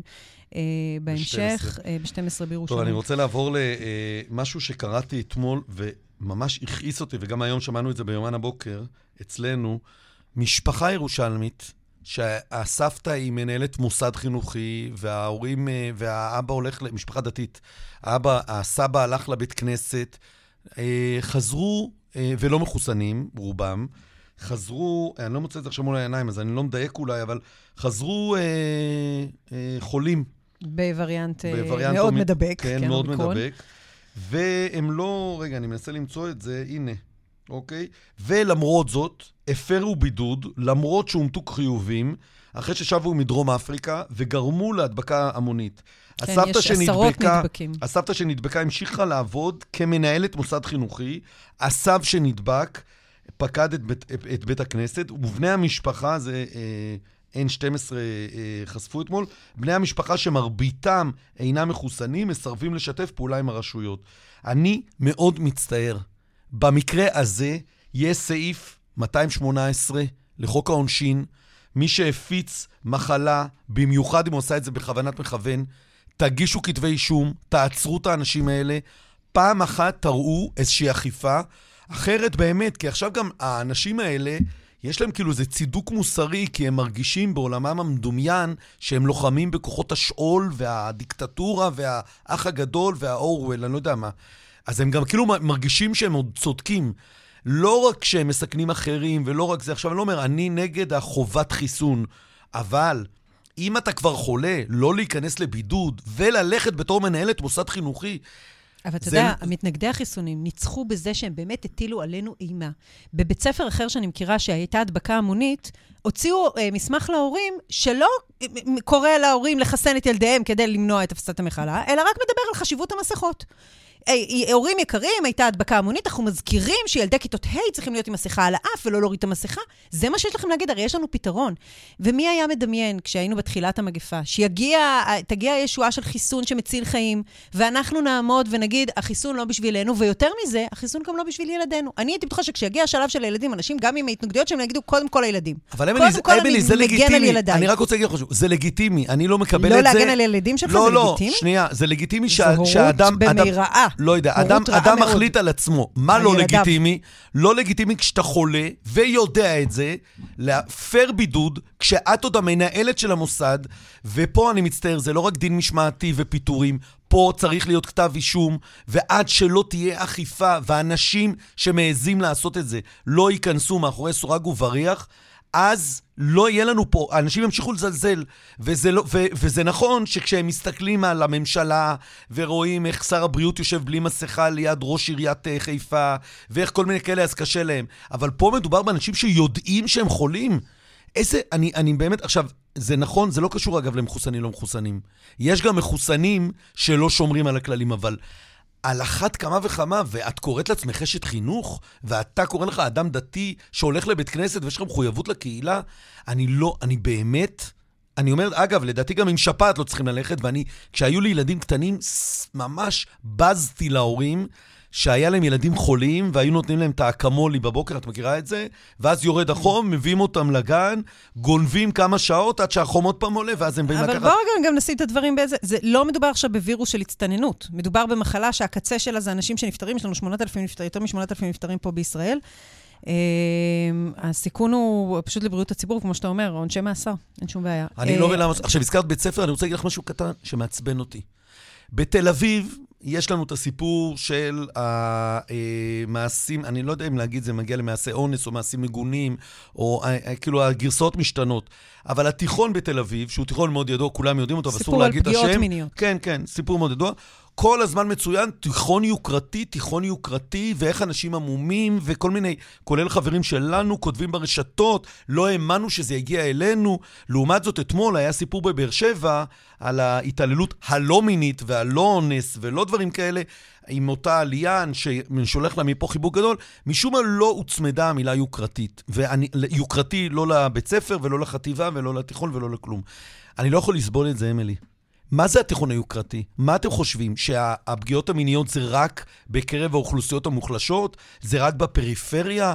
אבוי לנו, זה הגיע עכשיו ללב תל אביב, לתיכון היוקרתי במירכאות כפולות? תפסיקו עם השימוש, תפסיקו, לא, והתקשורת לא, אולי, אולי דווקא זה שאומרים היוקרתי, זה מה שמדגיש את זה שזה מתקיים בכל מקום.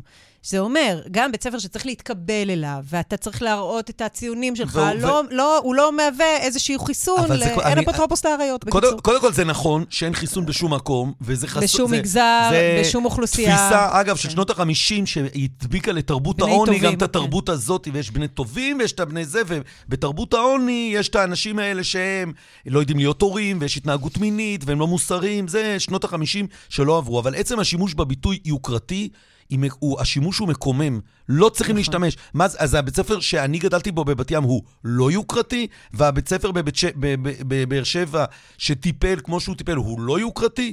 רק הביטוי הזה, זה שהתקשורת מהדהדת אותו, זה בלתי נסבל. אה, יש היום ריאיון עם האישה שהזכרתי אותה בשבוע שעבר, אישה שאיבדה את הבת שלה, בביתה מתה כתוצאה מאובדנות. אה, במילים אחרות התאבדה. אה, צופיה לקס מעופרה, שאומרת בריאיון לריקי רט בעיתון מקור ראשון, את אוריה אי אפשר היה להציל, זה כמו סרטן שהתגלה בשלב מאוחר יותר. אם היינו מגלים את זה בתיכון, אפשר היה להציל אותה. זו כתבה מצמררת, שמספרת סיפור של אובדן, אה, אה, ניסיון אובדנות, שממנו כבר הכל הלך והידרדר. את ההתלבטות שלה לגבי רגשות האשם הפנימיים, זה באמת אה, כתבת חובה. על מסירות אמהית ועל ניסיון להציל ילדה ש, שמותה הקרב קצת כתוב על הקיר. ואנחנו מדברים על, הרבה על מה עושים, איך פותרים את זה. הנה, אם היה בתיכון, היה אפשר לעזור. המצב היום הוא שאין מקום במחלקות אשפוז לנוער לא אשפוז יום, לא אשפוז במחלקות סגורות ולא אשפוז במחלקות פתוחות. אין מקום, אין תקנים. אה, אה, מי שמנסה להשיג תור לפסיכיאטר נוער, ויש לי חברה שמנסה להשיג בדחיפות תור לפסיכיאטר נוער, כשהיא מתקשרת למוקד קופת החולים, אומרים לה, התור הקרוב ביותר הוא עוד חצי שנה. נער שמתמודד עם חרדות, עם דיכאון קשה, עוד חצי שנה יפגוש לא פסיכיאטר. יומן. אין לזה מענים. להורים אין מושג איך, אה, איך להתנהל בכלל מול המערכות האלה, כי בניגוד לסרטן הגוף, שיש לו כבר מלא עמותות ומלא תמיכה ציבורית וקהילתית, לסרטן הנפש אין שום תמיכה. לא, יש, ו... יש, יש, אל תגידי אין שום, יש עמותות... אין, אין מספיק מידע להורים. צפונה. אה, יש אזורים שלא יודעים. המידע של ההורים הוא מידע לוקה וחסר, והטלטלה המשפחתית היא בלתי נתפסת, אין מי שנשאר אגב, לצד תראי, המשפחה. אגב, תראי, תראי מה כותבים בידיעות אחרונות היום, אה, כתבה של הדר גלעד, כותבת היום על קריסת מערך הפסיכולוגיה הציבורית. זה לא יאומן כמה זמן תחכו לטיפול, הם כותבים. המתנה לפסיכולוג שיקומי, אבחון שבעה חודשים, שבעה חודשים, טיפול שבעה וחצי חודשים. המתנה לפסיכולוג חינוכי, שזה הילדים, כן? שישה חודשים עד שאתה מקבל אבחון, שבעה חודשים טיפול. המתנה לפסיכולוג קליני, שזה המקרים האלה שאת מדברת, ארבעה וחצי חודשים. ארבעה וחצי חודשים. שמדובר לפעמים בעניין של הצלת חיים. לגמרי. Uh, ואני רוצה לציין משהו ש, שקורה השבוע, בלי לחכות יותר לקופות החולים ולמדינה ולמישהו שיציל אותם. קמו אה, רופאים שהרגישו בגופם ובליבם את צער ההורים ואת כאב המשפחה ואת חוסר האונים ואת היעדר המידע ואת היעדר המענים, והקימו מוקד התנדבותי של רופאים. זו יוזמה של יערה ישורון, שהיא אה, אה, פעילה בתחום הזה של מודעות לבריאות הנפש הרבה שנים, יחד עם דוקטור אורי באלה, שהוא אה, ראש המיון בקפלן, ראש מיון ילדים בקפלן. והקימו מוקד שנקרא מוקד הלב, שנותן איזושהי אה, אה, אה, עזרה ראשונית למש, למשפחה, עזרה לוגיסטית, טיפולית, רפואית, תמיכה, ליווי, כדי שהם יצליחו, המשפחה תצליח לעמוד על הרגליים. יש ואקום אדיר שהורים לילדים ונוער עם מחלות פסיכיאטריות אה, נמצא, נמצאים בו, וזה נמצא בשלב ההקמה. מחפשים עכשיו מתנדבים שיעבדו במוקד הזה, אה, בעיקר בהיבט הלוגיסטי, אבל גם אה, אנשי מקצוע שיכולים לענות לטלפון ולסייע להורים שהילדים שלהם נמצאים ואין להם מענים בקופות החולים ומטעם המדינה. מערך שלם שייתן תמיכה. אם אתם רוצים להתנדב, בעיניי סופר חשוב אה, להיכנס ולנסות להירשם לצוות מוקד הלב. פשוט תיכנסו לפייסבוק של יערה אישורון, כותבים בעברית יערה אישורון. אצלה יש טופס שמרכז את המתנדבים.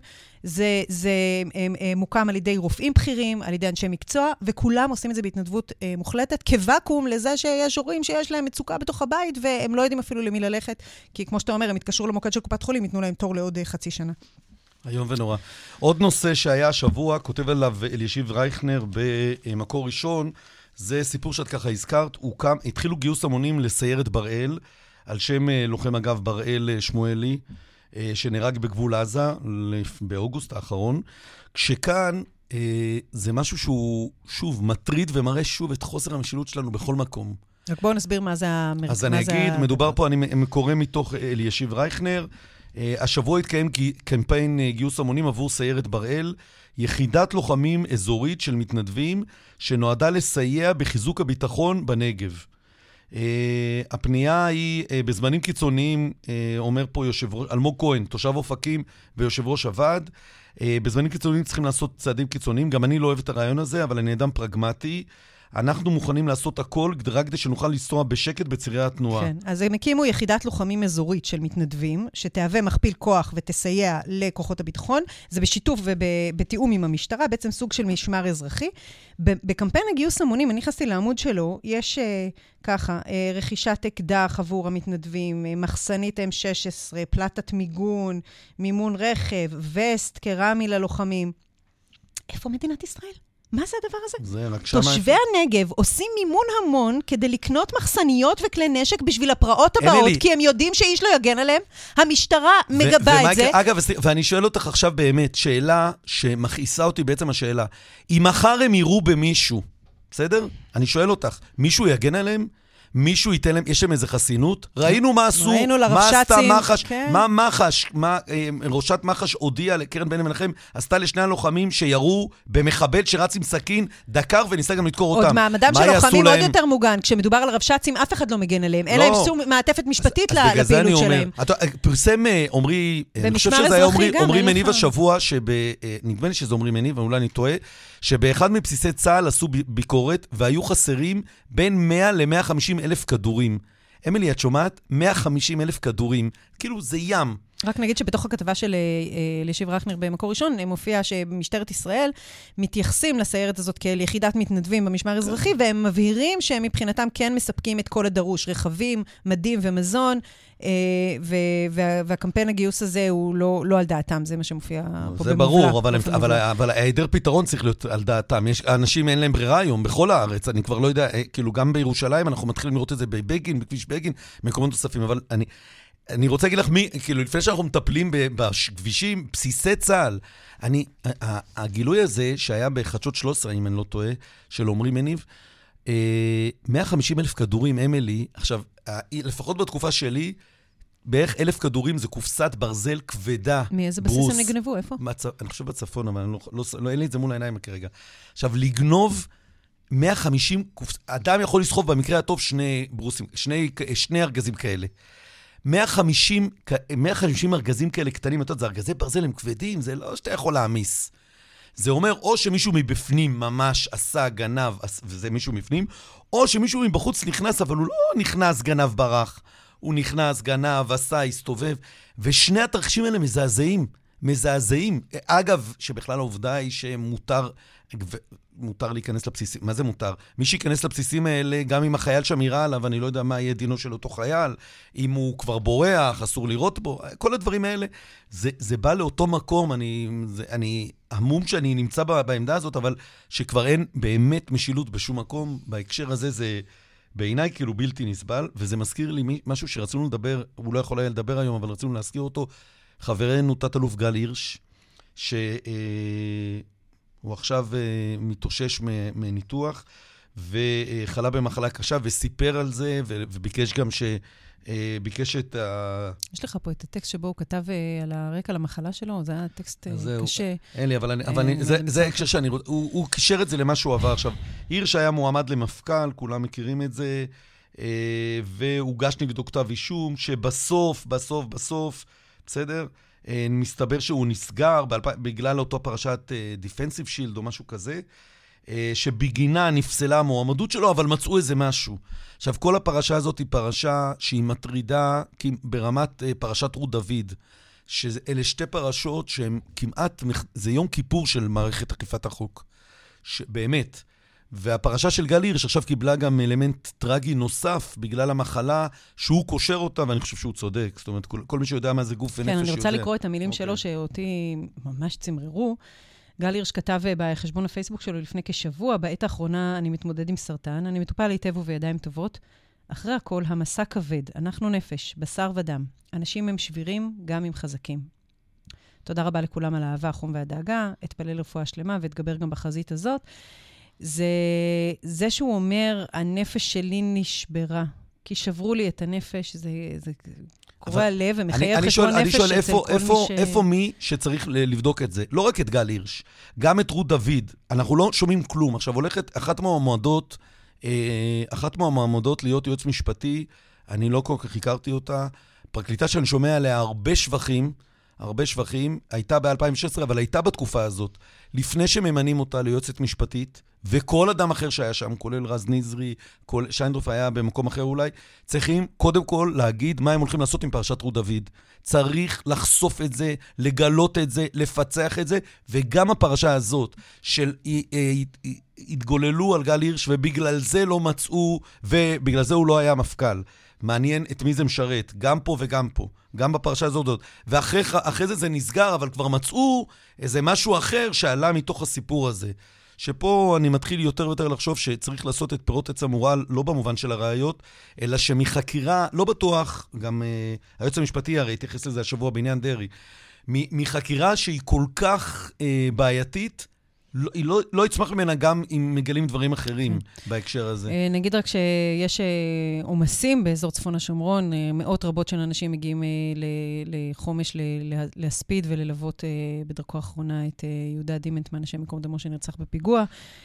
ואנחנו ברשת ב' נביא לכאן עדכונים כן. מה, מהלוויה שהתקיים בירושלים. כותב לנו צופה או מאזין, תור לפסיכיאטר פרטי, פרטי, הוא מדגיש, ב-600 שקל, שקל לפגישה, שלושה חודשים. וזה לילדה עם אוטיזם, בסדר? כן. שהיא כאילו אמורה להיות עם קדימות. אז אה, שלושה לי, לי חודשים, לי לא יאומן. לי כתבה אם לבן אה, שמתמודד עם דיכאון מז'ורי, אה, לילד, אה, אני השגתי עם פרוטקציות מטורללות תור לחודש וחצי קדימה באלף שקלים.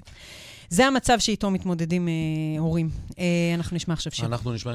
אה, רומן סורקין, ברוך הבא אלינו, לא שמתי לב שהחלפת את חיים.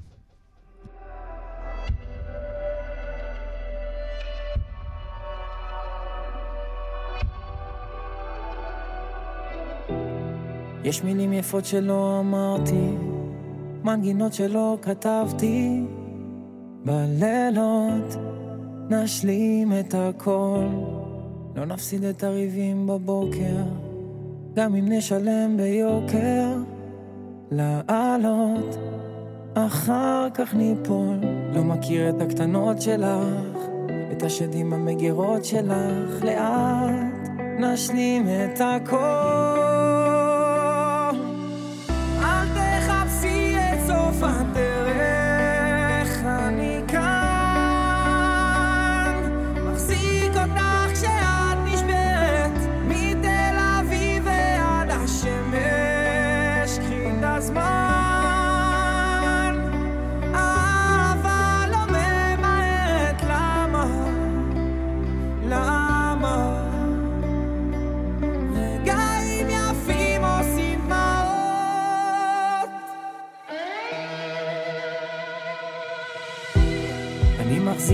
בשתי ידיים, יש עולם שלם בבית. תסתכלי, רואים את הכל. לא להפסיק להתרסק מפחד, זה הקטע של להיות ביחד. תני לי עוד, לטעות ולגדול, להכיר את הקטנות שלך, את השדים המגירות שלך, לאט נשלים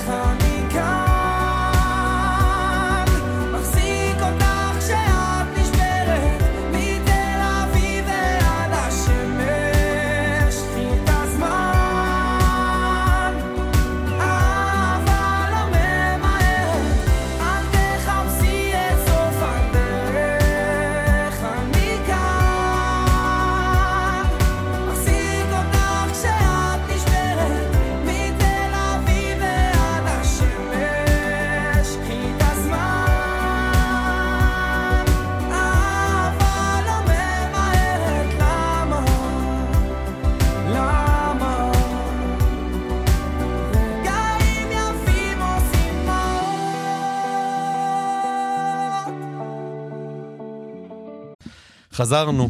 האם הרצל היה חותם על חוק הלאום? מה את אומרת, אמילי? אה, כן, אנחנו נדבר עכשיו על הרצל והציונות. לא, סתם, מה ההימור שלך? תכף נשמע את המומחה, אבל מה ההימור שלך? לא יודעת. לא מספיק מכירה את הרצל, לבושתי. אוקיי. לא מספיק מכירה את הרצל. אז אה, בוא נשאל אותך, אורי זקי, יושב ראש מרכז הרצל, מה שלומך? וידיד שלנו, שלום.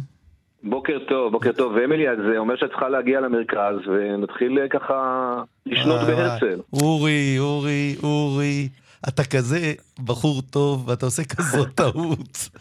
כאילו, כאילו, ממש, אני מציע לך למחוק את זה. בוא, אני אעבור מהר מהר כדי שאתה לא תסתבך. אני מכירה... אמילי, כשאני אמרתי לה, את חייבת לבוא אליי פעם אחת, מאז אני חמש שנים אין לי בית. כאילו, תיזהר.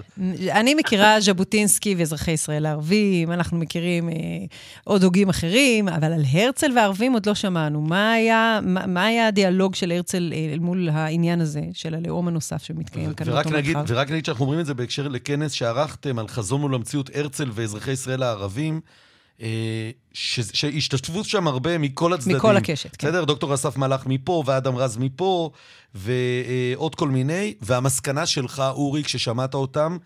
רק על... לפני שאני אגיד, ובעיקר אה, אזרחים ואזרחיות ערבים, חוקרות, חוקרת, אה, אנשי מהתחום הציבורי, מתחום התקשורת, כלומר היה לי מאוד מאוד חשוב שיהיו שם גם אזרחיות ואזרחים ערבים שידברו, ולא בתוך... Uh, ולא, ולאו דווקא מה, מה... לא ערבים ציונים בהכרח, כן? אלא, או, או האמת אלה שהיו, אני לא חושב שמגדירים את עצמם ככאלה, אלא על מנת שמרכז הרצל יהיה מקום שבו יש שיח ער על הציונות בת ימינו.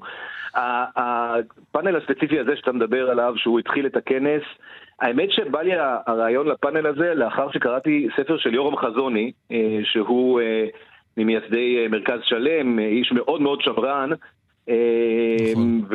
והוא למעשה, אה, התזה שלו אומרת שהרצל אה, הוא אבי השמרנות בציונות, ויש קו ישיר בין ההגות של הרצל לבין אה, חוק הלאום. עכשיו אני, כמו שאני מניח שרבים מהמאזינים שלנו יודעים, אני ממקום הרבה יותר ליברלי במפה הפוליטית והרעיונית הישראלית, ומבחינתי הרצל, כשאני קורא אותו, גם הציטוט ש... השתמשנו לכנס, זה צוואתי לעם ישראל, אתם תשפטו לפי איך שהגר יהיה בתוככם, איך שהגר ירגיש בתוככם, והוא דיבר על ה... הוא התייחס לערבים ספציפית. ואמרתי, איך יכול להיות שאני קורא את הרצל כל כך ליברל, שמדבר על אה, באלטנוילנד על, אה, על בחירות שבין מפלגה שרוצה למנוע... וגם אה, מדבר על ראש ממשלה יהודי וסגן ראש ממשלה ערבי. לא, לא, זה, אה, זה ז'בוטינסקי, סליחה, נכון. זה שכן נכון, שלו נכון. בהר, גם אצלנו בהר, אבל לא, אבל הרצל דיבר על, על, על בחירות באלטנוילנד, ששנה הבאה נציין 120 שנה לספר, לרומן הנהדר הזה. הוא דיבר על בחירות באוטופיה של המדינה היהודית שתקום, בין מפלגה שרוצה למנוע זכות בחירה לערבים, לבין מפלגה שרוצה אה, זכות בחירה ובלי הבדל דת, גזע ומין, והיא כמובן מנצחת אצל הרצל. אה, אמרתי, איך זה יכול להיות ש, שחוק הלאום, שאנחנו יודעים שאפילו הדרוזים, כן, שהם, בוא נגיד, הדבר הכי קרוב ל... אה, מיעוט אה, ציוני בתוך ישראל, שהתערו בנו לחלוטין, שמשרתים בצבא וכל זה, גם הם רואים את חוק הלאום כפצע אדיר. איך זה יכול להיות? ורציתי לדון בזה. אגב, אני, לא אני חושב שהדרוזים רואים לא את חוק הלאום כפצע זה, אלא את העובדה שאין שם את העניין של השוויון בפנים. זאת אומרת, אין להם בעיה עם הגדרת מדינת יהודית כמדינת הלאום של העם היהודי. אבל רגע, בוא נגיע להרצל. אז כשאתה לא, קורא את הרצל כן. לעומת חזוני, לעומת יורם חזוני, אתה מגיע למסקנה, או אתם בכנס מגיעים למסקנה ש... קודם כל אני לא רוצה להגיד שהגענו למסקנה בכנס, המטרה שלי לא הייתה להגיע למסקנה, אוקיי. אי אפשר להגיע למסקנה מהרצל, אה, הוא כל כך אייקוני לכל הזרמים, בטח בתוך הציונות בישראל היום ובעולם, שאני לא רוצה לכפות עמדה כזאת או אחרת. רצינו להגיע לדיון. מרכז הרצל, אה, כשאני אה, עומד בראשו, המטרה שלו לייצר דיון על ציונות עכשווית. אין ספק שכרגע הנושא של יהודים וערבים, וגם אגב עוד אחד מהפאנלים שם היה, האם הבולטות חסרת התקדים של השנתיים האחרונות של אזרחי המדינה הערבים, האם זה מהפך או רגע חולף? אגב, בזה דווקא כן הגענו. רגע, רגע, רגע, אבל, אבל שנייה, יש, שנייה, יש... שנייה. בוא, בוא נחזור רגע להרצל, כי זה כן, אותי אישית זה מעניין. יש, okay. פה, אוקיי. יש פה מגיב ידען שכותב לי שהרצל, אה, במקום שבו התייחס לערבים, לא, לא דמיין שיהיו אה, חתרנות או התקוממות אלימה של ערבים. זה עוד לא היה בתקופה שבה הוא מדבר על, ה, על הסוגיה היהודית, אלא יותר העניין האנטישמי. הוא לא, הוא לא הכיר את הערבים כלעומתיים ללאום היהודי. בעיקר בגלל שכשהוא היה עוד לא הייתה לאומיות ערבית בכלל, הוא היה, נכון. אה, הוא פעל ב, בסוף המאה ה-19, בתחילת המאה ה-20, כן. כשהלאומיות הערבית אה, בעיקר נולדה ב, לאחר אה, באזור מלחמת העולם הראשונה. ובעיקר, הראשונה. נכון, נכון. אבל, לא, אבל הראשונה, בעיקר, אם אתה מסתכל גדול. על פורוד ודברים כאלה, הפורוד, אז אתה כבר אומר, הלאומיות ממש שהפכה להיות קצת אנטי-יהודית. לעומתית, כן. כן, כן, זה, זה ככל שהתפתחה הציונות יותר, אז גם כן התפתחה גם כן, אין ספק. אז אם, אם, זאת... אתה, אם אתה רוצה לסכם לנו עכשיו את עמדת הנגד לעמדה של יורם חזוני, שאתה ציינת אותה היטב, שבעצם הרצל הוא שמרנות, הוא השמרנות של היום, הימין של היום. מה, איפה עמדת הנגד, על מה היא יכולה להסתמך שאתה מציג אותו כליברל? קודם כל אני, שוב, אני, אני, אני כיושב ראש מרכז הרצל לא, לא, לא כופה את העמדה שלי על, על המשנה של הרצל. מה שיפה בהרצל שכולם מפרשים אותו. אני חושב שאם אתה קורא נגיד את הטנוילנד, או אתה קורא את היומנים של הרצל, או אתה קורא אפילו את מדינת היהודים, הספרון הראשון שלו, כן, מה שחולל את כל המהפך, אתה רואה אדם מאוד מאוד ליברל גם, גם במושגים של ימינו. כלומר, אה, כאמור, כמו שאמרתי, אולי הוא לא הכיר את הערבים, את היהודים דווקא הוא כן אה, הכיר, והוא הוא, הוא חזה שייתכן שיהיו כאלה שיגידו, תשמעו, מדינת היהודים ליהודים בלבד, והוא אה, כפר בזה, הוא אמר, זה, זה לא יכול להיות, הוא נתן את הניצחון ל, ל, לגיבור ש, שמדבר על שוויון. אני חושב שבטח במושגים של זמנו הוא היה מאוד מאוד ליברל. הקונגרס הציוני הראשון היה הגוף הפוליטי השני בכל העולם שנתן זכות הצבעה לנשים, לדוגמה. אה, כן. דבר שהיה מאוד לא מקובל. אז אורי, אנחנו צריכים לסיים. הוא היה חותם או לא היה חותם על חוק הלאום? אני, אני משוכנע לא, שכן. ש, זה, אני לא חוקר, אני לא חוקר. אתה, אה, אתה, אתה, לא, לא, פנינו לך בתור יושב ראש, לא בתור אני, חוקר. זה היה, זה, היה, זה, היה, זה היה דיון לשם הדיון. אני אישית לא מאמין, אני מאמין שהרצל היה, אה, שוב, סמן ליברלי אבל, לתקופתו. כן, אבל, אבל אבי הציונות... אבל אני לא יכול לקבוע את זה במסמרות. לא, אני, אני משוכנע, וסליחה שאני אומר את זה, שוב, בבורות, כן, ולא בביסוס מחקרי. שהוא היה חותם על חוק הלאום, הוא היה מקפיד שיש שם סעיף של שוויון אזרחי וכל הזה, נכון. אבל הזכויות הלאומיות הוא אומר אך ורק של העם היהודי. על מגילת העצמאות, אני חושב שהוא היה חותם בוודאות. Okay. אוקיי. בוא נגיד ככה. אורי זקי, יושב ראש מרכז הרצל על הרצל והערבים, תודה רבה. תודה, אורי. תודה רבה לכם, שבת, שבת שלום. ואמילי כבר מגיעה, תפתח את השער, זה, אנחנו מסיימים בעשר. כן, בקוצר רוח. אני, אני, אני כבר, אני אומר לך, אני מכיר אותה. תפתח את השער ואני, ואני אמצא לך לברוח. אני אשמח מאוד וכולנו שם נשמח מאוד. יאללה, תודה, ביי, אורי. תודה רבה. תודה רבה, ביי. ועכשיו לסיפור מקומם מאוד מאוד מאוד. אה, בוקר טוב, ענן ציון, שלום לך. בוקר טוב. אתה רכז הביטחון של קדש ברנע, אי שם בגבול ישראל-מצרים, וגם כונן מד"א. אנחנו רוצים לדבר איתך על, אה, על מחיר דמים ששוב נגבה השבוע במקום שבו פעם אחר פעם אה, חיי אדם, אה, אנשים נהרגים. והפעם נהג משאית, דיאב אל-וואלידי, אב לעשרה ילדים, מת אין דרך אחרת להגיד, בוא ספר לנו בשל, על, ה... בשל הסיפור הזה. על, ה, על, ה, על הנסיבות שבהן אה, דיאב מצא את מותו. אז קודם כל צריך להבין שדיאב הוא נהג מקצועי, זה העבודה שלו, 12 שנה הוא עובד כאן, הוא מכיר את הכביש, הוא מכיר הכל, אבל אה, ברגע שיש מלכודת מוות כזאת, גם לנהגים האלה, אני לא מדבר על נהגים פחות מנוסים או אה, כביש 211 זה הכביש שמוביל מבאר שבע דרך צומת טללים למסוף הגבול בניצנה. הסיומת שלו, בגלל שהוא מגיע לגבול, פשוט הניחו שם אה, בטונדות מסיביות מאוד, גובה 4 מטר, כל רוחב הכביש, כאילו... קיר בטון באמצע כביש מהיר, ישר, שבו נוסעים אה, מכוניות, יש פתאום באמצע כביש הבטון, אנחנו רואים את התמונה, באמצע כביש מהיר, רואים את התמונה של בטונדות ענק, נראות כמו הבטונדות של גדר ההפרדה, שפשוט מונחות באמצע זה... הכביש, אוקיי. בלי תאורה, בלי אזהרה לפני כן, בלי מחזירי אור. נהגים אה, פעם אחר פעם מתנפצים, פשוט זו המילה, מתנפצים אל הכביש הזה, שוב ושוב הרוגים. פשוט נכנסים ב-120 קמ"ש, אה, לא רואים את זה בלילה, בכלל, בכלל לא רואים את זה. מה שקורה, יש צומת לפני זה, צומת שבעצם זה פנייה ימינה, ששם אמורים לפנות. אה, לא אמורים אנשים להמשיך כמובן למצרים, ברור. אבל uh, בגלל שהמחסום הוא בצורה כזאת חובבנית uh, ואין מי שלוקח עליו אחריות מצד, uh, אני מניח שזה נתיבי ישראל, מע"צ, אז זה פשוט אה, מלכודת אז זה לא הכביש שפותחים אחת לכמה זמן כדי שמטיילים יוכלו לא, לא, לטייל לא, בו, זה כביש שתמיד הוא סגור. תמיד תמיד הוא סגור, כהגנה, אני מניח, על האזור של המסוף, אבל גם הגנה כזאת שהיא נדרשת. אם אני מבין נכון, ענן, זה המקום החשוף, זאת אומרת, צריכים גם את הבטונטות האלה גם כאילו, כי אין מקום אחר, אם יהיה אירוע בכלל, לכן הם צריכים את כל האמצעים האלה, נכון? כן, כן, אני אומר, אני לא אוקיי. בא כנגד הצורך, הצורך קיים, אה, מי שהחליט עליו, אבל גם צורך כזה צריך לעשות בצורה בטיחותית. וכשאתה פונה ואומר, למה אתם לא שמים פסי הרעדה? שזה משרת הרי את כל הכיוונים. למה לא שמים מחזירי אור? עזוב, נגיד תאורה, אה, איזה תשובות אתה מקבל? אין לי מושג, חוץ מזלזול ופשע, אה, אני לא מצליח, יש לי... בידיי קיבלתי פה מתושב עכשיו בדיוק, במושב ליד, אלון שדה, ב-2006 יש תכתובת שלו מול אה, מה שהיה אז נתיבי ישראל, והם אומרים, אנחנו מכירים את הבעיה, זה היה כמובן אחרי תאונה קטלנית עם לפי דעתי שני הרוגים, אה, אנחנו מכירים את הבעיה, אנחנו יודעים ואנחנו מטפלים, זה היה ב-2006. אה, במשך השנים שמו קצת פעם פה, פעם שם, מהדברים, אה, אם אה, לא משמרים אותם, וזה לא נכנס לרוטינה, זה כתוב איפשהו, אז אה, גם כששמו שם איזה שהם מחסומי ניו ג'רסי, שדרך אגב הצילו את חיי, אה, אני גם כן אה, אחד הקורבנות הפוטנציאליים, ובערך עשרתי שני מטר לפני הקיר הזה. וואו. אז בעצם בחושך אין שום דרך לדעת שאתה הולך להתנפץ, אתה הולך להגיע לקיר לא, בארבע מטרים? וענן, בוא נהיה כנים, כשאתה נוסע, כן. אתה גם עייף, זה בסוף הזה, זה מונוטוני, זה מקום כאילו מועד לפורענות, לשים נכון, שם נכון, קיר אה, בצורה הזאת בלי אזהרה. כמה תאונות אתה יודע שהיו שם?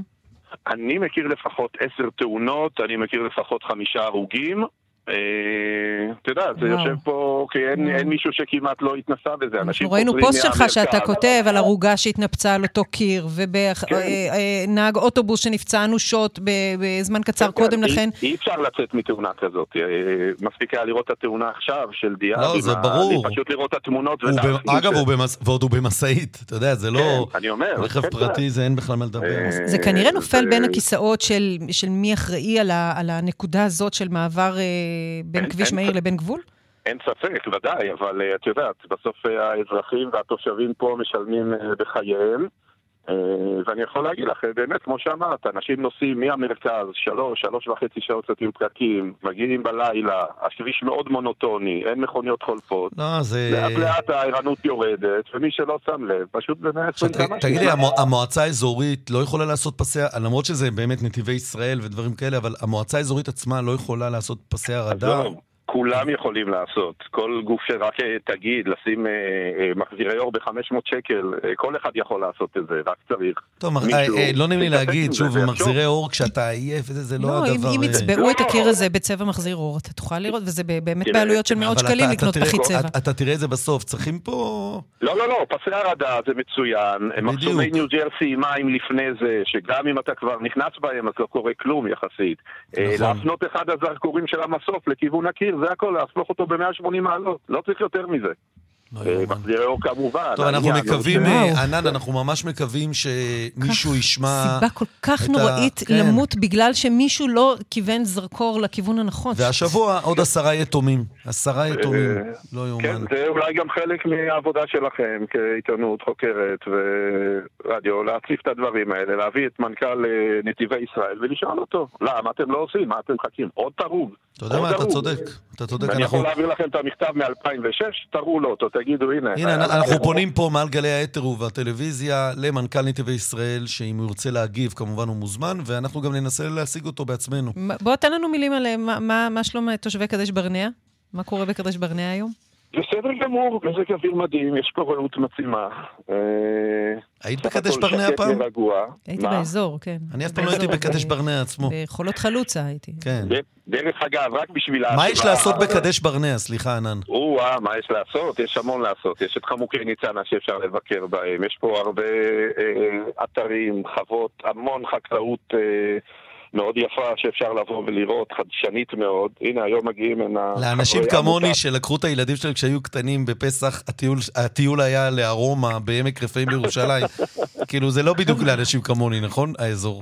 אז הנה, היום מגיעים הנה עמותת חיל האוויר, אני הולך להדריך אותם בדיוק עוד רבע שעה, בגלל זה אנחנו נצטרך לסיים. אז הם באים לעשות תצפית, לשמוע על המקום. ראית? הכניס לנו. אה, מה זה רשת ב'? מה זה... הוא צריך לסיים. עמותת חיל האוויר מגיעה.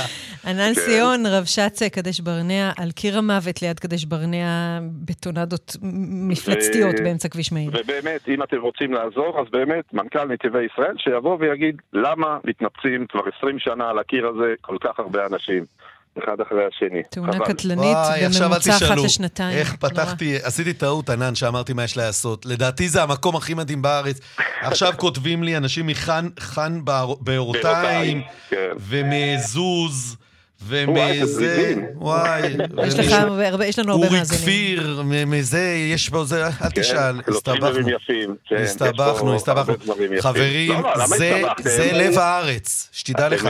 סבתא שלי בקרקוב, ענן, היא רצתה כן. להגיע לקדש ברנע, לחן בארותיים, לעזוז ולכל המקומות האלה. יאללה, ידידי, יש לך עמותת חיל אוויר, אין לך זמן. ענן, תחליט. הרמתם כבר להנחתה. שבוע כן. הבא תזמינו אותי, נספר מה יש לראות פה, אני גם מדריך טיולים, בין היתר. איזה כיף. אה, ענן סיון, תודה רבה, ורק בשורות טובות באזור היפה שלכם. תודה רבה. שמולי קראוס קצת.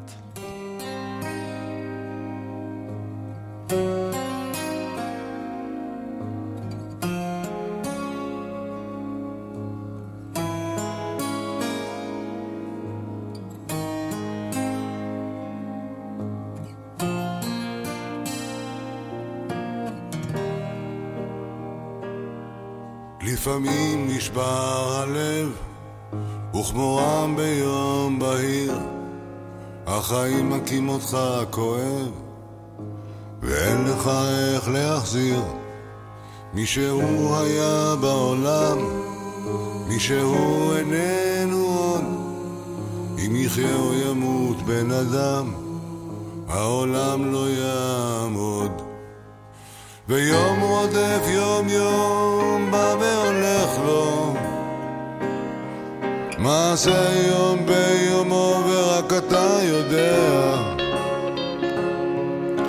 שום דבר לא ישוב, שום דבר שום דבר לא ישוב עוד למקומו. ואין עוד למי לחכות נשברו כל הכלים, וכל המילים ריקות, וכל המעשים תפלים, והשמש הולך ובא, והרוח בך לא קמה, אם אינך מצפה לתשובה, אז למה תשאל למה? ביום רודף יום יום, מה והולך לו? מה זה יום ביומו ורק אתה יודע? שום דבר לא ישוב, שום דבר שום דבר לא ישוב עוד במקומו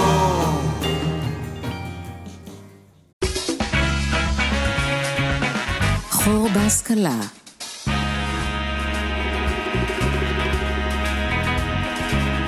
והאורחת שלנו הבוקר היא פרופסור אילנה גוזס מהמחלקה לגנטיקה מולקולרית של האדם וביוכימיה בבית הספר סגול למדעי המוח באוניברסיטת תל אביב. שלום אילנה. שלום וברכה, ומהפקולטה לרפואה על שם סקלר. וואי, הנה תודה רבה, ואנחנו איתך על מחקר חדש ופורץ דרך לטיפול. אני חייב להגיד לך רגע שחשבתי שלא נתנו לנו את הטייטל הזה בגלל עניין סקלר עכשיו, שיש מחלוקת, צריכים למחוק אותו מהשם או לא, בגלל מה שהמשפחה והתרופות עשו. כן, אוקיי, כן. אנחנו מדברים... אבל משפחת לעומת זה נהדרת. על תרופה לאוטיזם, מוגבלות שכלית ואלצהיימר. אולי. הסבירי. אולי. זה, כן. זה המחקר פורץ הדרך בעצם. כן, תודה רבה. אז אני אדבר, תפסיק אותי אם אני מעריכה בדברים. אז בעצם לפני uh, מספר שנים גילינו חלבון חדש למדע, שקראנו לו Activity Dependent Neuroprotective Protein, שהוא, בגלל שהוא מגן על המוח, על תאי מוח, מפני חסימה של הפעילות החשמלית, מכאן המילה Activity, ובעצם לאחר מכן מצאנו שבלעדיו אין מוח. זאת אומרת, זה חלבון שבלעדיו אין מוח, הוא חיוני למוח. ומה שנמצא אחר כך, זה בעצם שבילדים שיש להם, הם על הרצף האוטיסטי, לפעמים בתדירות של 20% אולי יותר, יש להם מוטציות שנרכשות במשך ההיריון או בתא הזרע או בתא הביצית, ו- ולפתע נולד ילד אוטיסט להורים שהם לגמרי בריאים ומצוינת. וזה בעצם קצת דומה לתסמונת דאון, רק ששם יש קרומוזום שלם שפתאום מוכפל. אז זה ברמה של גנים בודדים, ו-ADNP הוא אחד המובילים בגלל שהוא חיוני ליצירת המוח, אז אם מתחוללת בו מוטציה אקראית בוולד, אז בעצם הילד מתפתח יותר לאט, ויש לו גם מוגבלות שכלית בדרך כלל. אבל, אבל אז, אז עכשיו רק, רק תעזרי לנו, אילנה, להבין. אם זה קורה תוך כדי ההיריון, איך את יכולה, איך התרופה יכולה בעצם לעזור? לרפא, הרי לא יודעים. לרפא את ה... שאלה היא יוצאת מן הכלל, זה נכון, זה בא לי כל הזמן בבקשה, בבקשה. אנחנו הגברים יודעים לשאול את השאלות היוצאות, אני ובעלך. גם אנשים, כן, לא, כן, לא, כן, לא. כן. כן, אז מה שרציתי להגיד, פשוט מה שאנחנו עשינו, כשגילינו אותו, בעצם אנחנו אני ביוכימאית במקור, ביוכימאית נורוביולוגית במקור, אז אנחנו בעצם הסתכלנו על, על מבנה החלבון ומצאנו בו אתר פעיל, ש, שמקטע מאוד קטן מתוך החלבון, שאם אנחנו קוטעים אותו מתוך החלבון, הוא בעצם מתחבר לחלבון ומגביר את הפעילות שלו ומשמר חיוניות של תאי עצב במנגנון שאנחנו בדיוק מכירים ויודעים, זאת אומרת, פענחנו אותו ואנחנו מבינים אותו. והוא בעצם מגן על עברון, על שלד התא ומערכת התובלה של התא. אז בכל התאים שלנו יש לנו שלד, כמו שאפשר לחשוב על, על שלד של הגוף, ואתם יודעים, אם השלד מתמוטט אז גם הגוף יתמוטט, ובתאי העצב זה מאוד מאוד מאוד חיוני, כי זה בעצם גורם לזה שיש להם שלוחות ארוכות, השלד הזה, כי זה גם מערכת תובלה, זה גם שלד ומערכת תובלה, זה גורם לשלוחות ארוכות וזה, וזה גם מאפשר את היצירה של הקשרים, הסינפטיים, זה נקרא, הקשרים בין כן. תאי עצב, שבלי זה המוח בעצם לא יפעל.